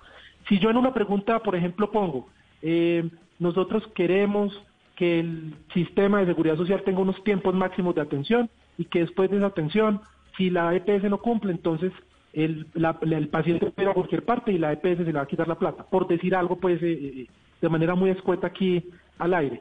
Lo que esa pregunta expresa básicamente es que van a haber unos tiempos máximos de atención y que después de eso, si no, la persona puede ir a cualquier parte.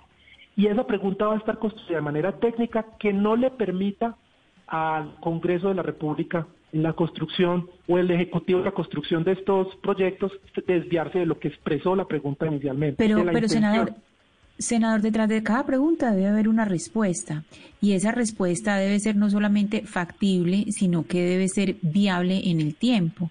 Esos estudios o esa mirada a la factibilidad y a la permanencia en el tiempo de esa respuesta que se dé a esas preguntas que se van a formular, ¿ustedes cómo la tienen planeada? Es decir, ¿cómo van a hacer una vez se haya podido hacer esa consulta y que sí pueda ser algo permanente y viable en el tiempo? No, claro que sí, no, o sea... Obviamente que nosotros, después de que ya la consulta sea aprobada, pues Dios mediante, digamos que de alguna manera logramos las firmas, que yo lo veo muy factible, ya llegamos a las urnas, que es donde está pues el gran reto, y es que, por decir algo, pasaron las preguntas, pasaron todas las preguntas que elaboremos, o pasaron unas y no pasaron otras. Nosotros vamos a tener unas propuestas, pero no solamente, pues unas preguntas, pero detrás de esas preguntas, cuando salgan es porque vamos a estar convencidos y absolutamente seguros de que se pueden hacer, de que es factible. O sea, nosotros no vamos a proponerle al país cosas que nosotros sepamos que se pueden hacer, ¿sí me explico? O que no sean posibles, que técnicamente no sean posibles para realizarla en el país. Señor Castro, yo le pregunto por la realidad que está viviendo Colombia, y esa realidad se llama Venezuela y la migración que está llegando a Colombia para atenderse por el sistema precario que vive el país vecino. ¿Los migrantes están incluidos dentro de esta reforma que usted quiere plantear? Mire, nosotros en el Congreso de la República se aprobó alrededor de $1 billón para la atención de los migrantes venezolanos. Eso no debe cambiar. Este es un país pues que siempre ha respetado los derechos humanos, y nosotros pues dentro de las propuestas que le estamos haciendo y que le vamos a hacer al país es para mejorar la atención. Obviamente que desafortunadamente estamos sujetos a la migración pues de los venezolanos a Colombia, pero eso desde ningún punto de vista, pues nosotros no vamos a contemplar ninguna...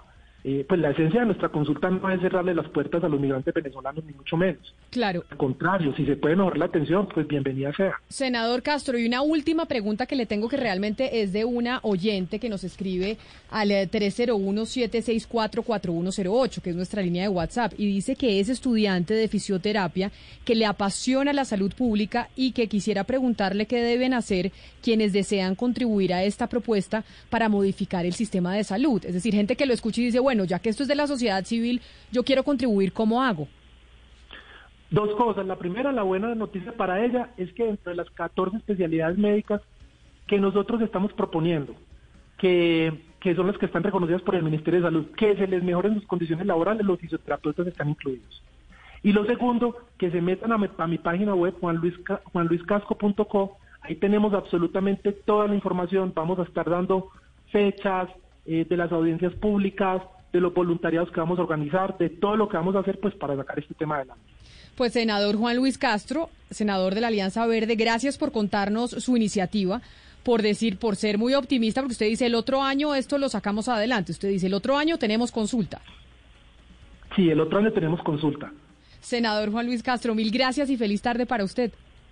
No, muchísimas gracias a ustedes, un abrazo gigante, Camila, muchas gracias y a todos los radioescuchas que estén muy bien, mil gracias. Claro que sí, y ahí cierro para preguntarle a mis compañeros de la mesa de trabajo, después de escuchar al senador Juan Luis Castro, usted, Hugo Mario, ¿cree que el otro año tendremos consulta para reformar el sistema de salud, como está planeando el senador Castro de la Alianza Verde? Pues no es tan fácil, pero yo creo que sí, Camila, porque realmente es mucha la gente en Colombia inconforme con la actual prestación del servicio de salud, tanto del régimen subsidiado como del régimen contributivo. Pombo, ¿usted cree que tendremos consulta el otro año o no le apuesta o no le apuesta? Hagamos apuesta a ver quién dice que sí, quién dice que no. A pesar de lo taquillero, yo creo que está bien difícil que la consulta salga adelante. Oscar, ¿usted en Barranquilla qué cree? Me gustaría, Camila, pero lo veo muy difícil. Muy difícil. Pero además año preelectoral, ¿no? Porque sí, el próximo año ya estamos en año preelectoral y esto está muy movido desde ya. Ana Cristina, ¿y usted qué piensa? ¿Usted cree que sí sale adelante la consulta popular para reformar la salud o no? Yo creo que no, Camila, lo veo muy difícil. Bueno, entonces dice Hugo Mario que sí, o sea que quedó 3-1. Bueno, y usted 3-2 con el senador, porque el senador Hugo Mario piensa como usted, que sí van a tener o sí vamos a tener consulta popular el otro año. Vamos a ver, lo cierto es que la salud es uno de los temas que más preocupa a los colombianos. Y sí es un tema taquillero, Hugo Mario, pero además porque todos los colombianos pues lo viven. Ahí me decía un oyente, también nosotros tenemos un sistema de salud que no es tan malo como se cree. Y comparado con el sistema de salud de otras partes del mundo, acá usted lo terminan atendiendo y además no le toca pagar esas cifras de dinero tan estrepitosas como las que se ve, por ejemplo, en un sistema como el norteamericano. Sí, pero también los medios a diario reportamos casos de gente que se queja, Camila, por la mala prestación, sobre todo cuando son enfermedades crónicas, Camila, el drama de los niños con cáncer, de las patologías complejas en este país realmente es interminable. Tener que acudir a un juzgado para poner una tutela y poder de esa manera recibir atención, pues eso algún día tiene que cambiar y ojalá esta sea una gran oportunidad. Pues vamos a ver qué pasa con este proyecto de consulta popular que dice el senador Juan Luis Castro que se van con ese proyecto y que van a tener consulta el otro año. Vamos a ver, grabamos estas respuestas de mis compañeros a ver quién gana. Si gana Hugo Mario y el senador o ganan los otros compañeros de la mesa de trabajo. Es 1:00 p.m. en punto. A ustedes gracias por habernos acompañado aquí en Mañanas Blue cuando Colombia está al aire empezando semana. Ya llegan nuestros compañeros de Meridiano Blue. Aquí nos encontramos a las 10:30 de la mañana.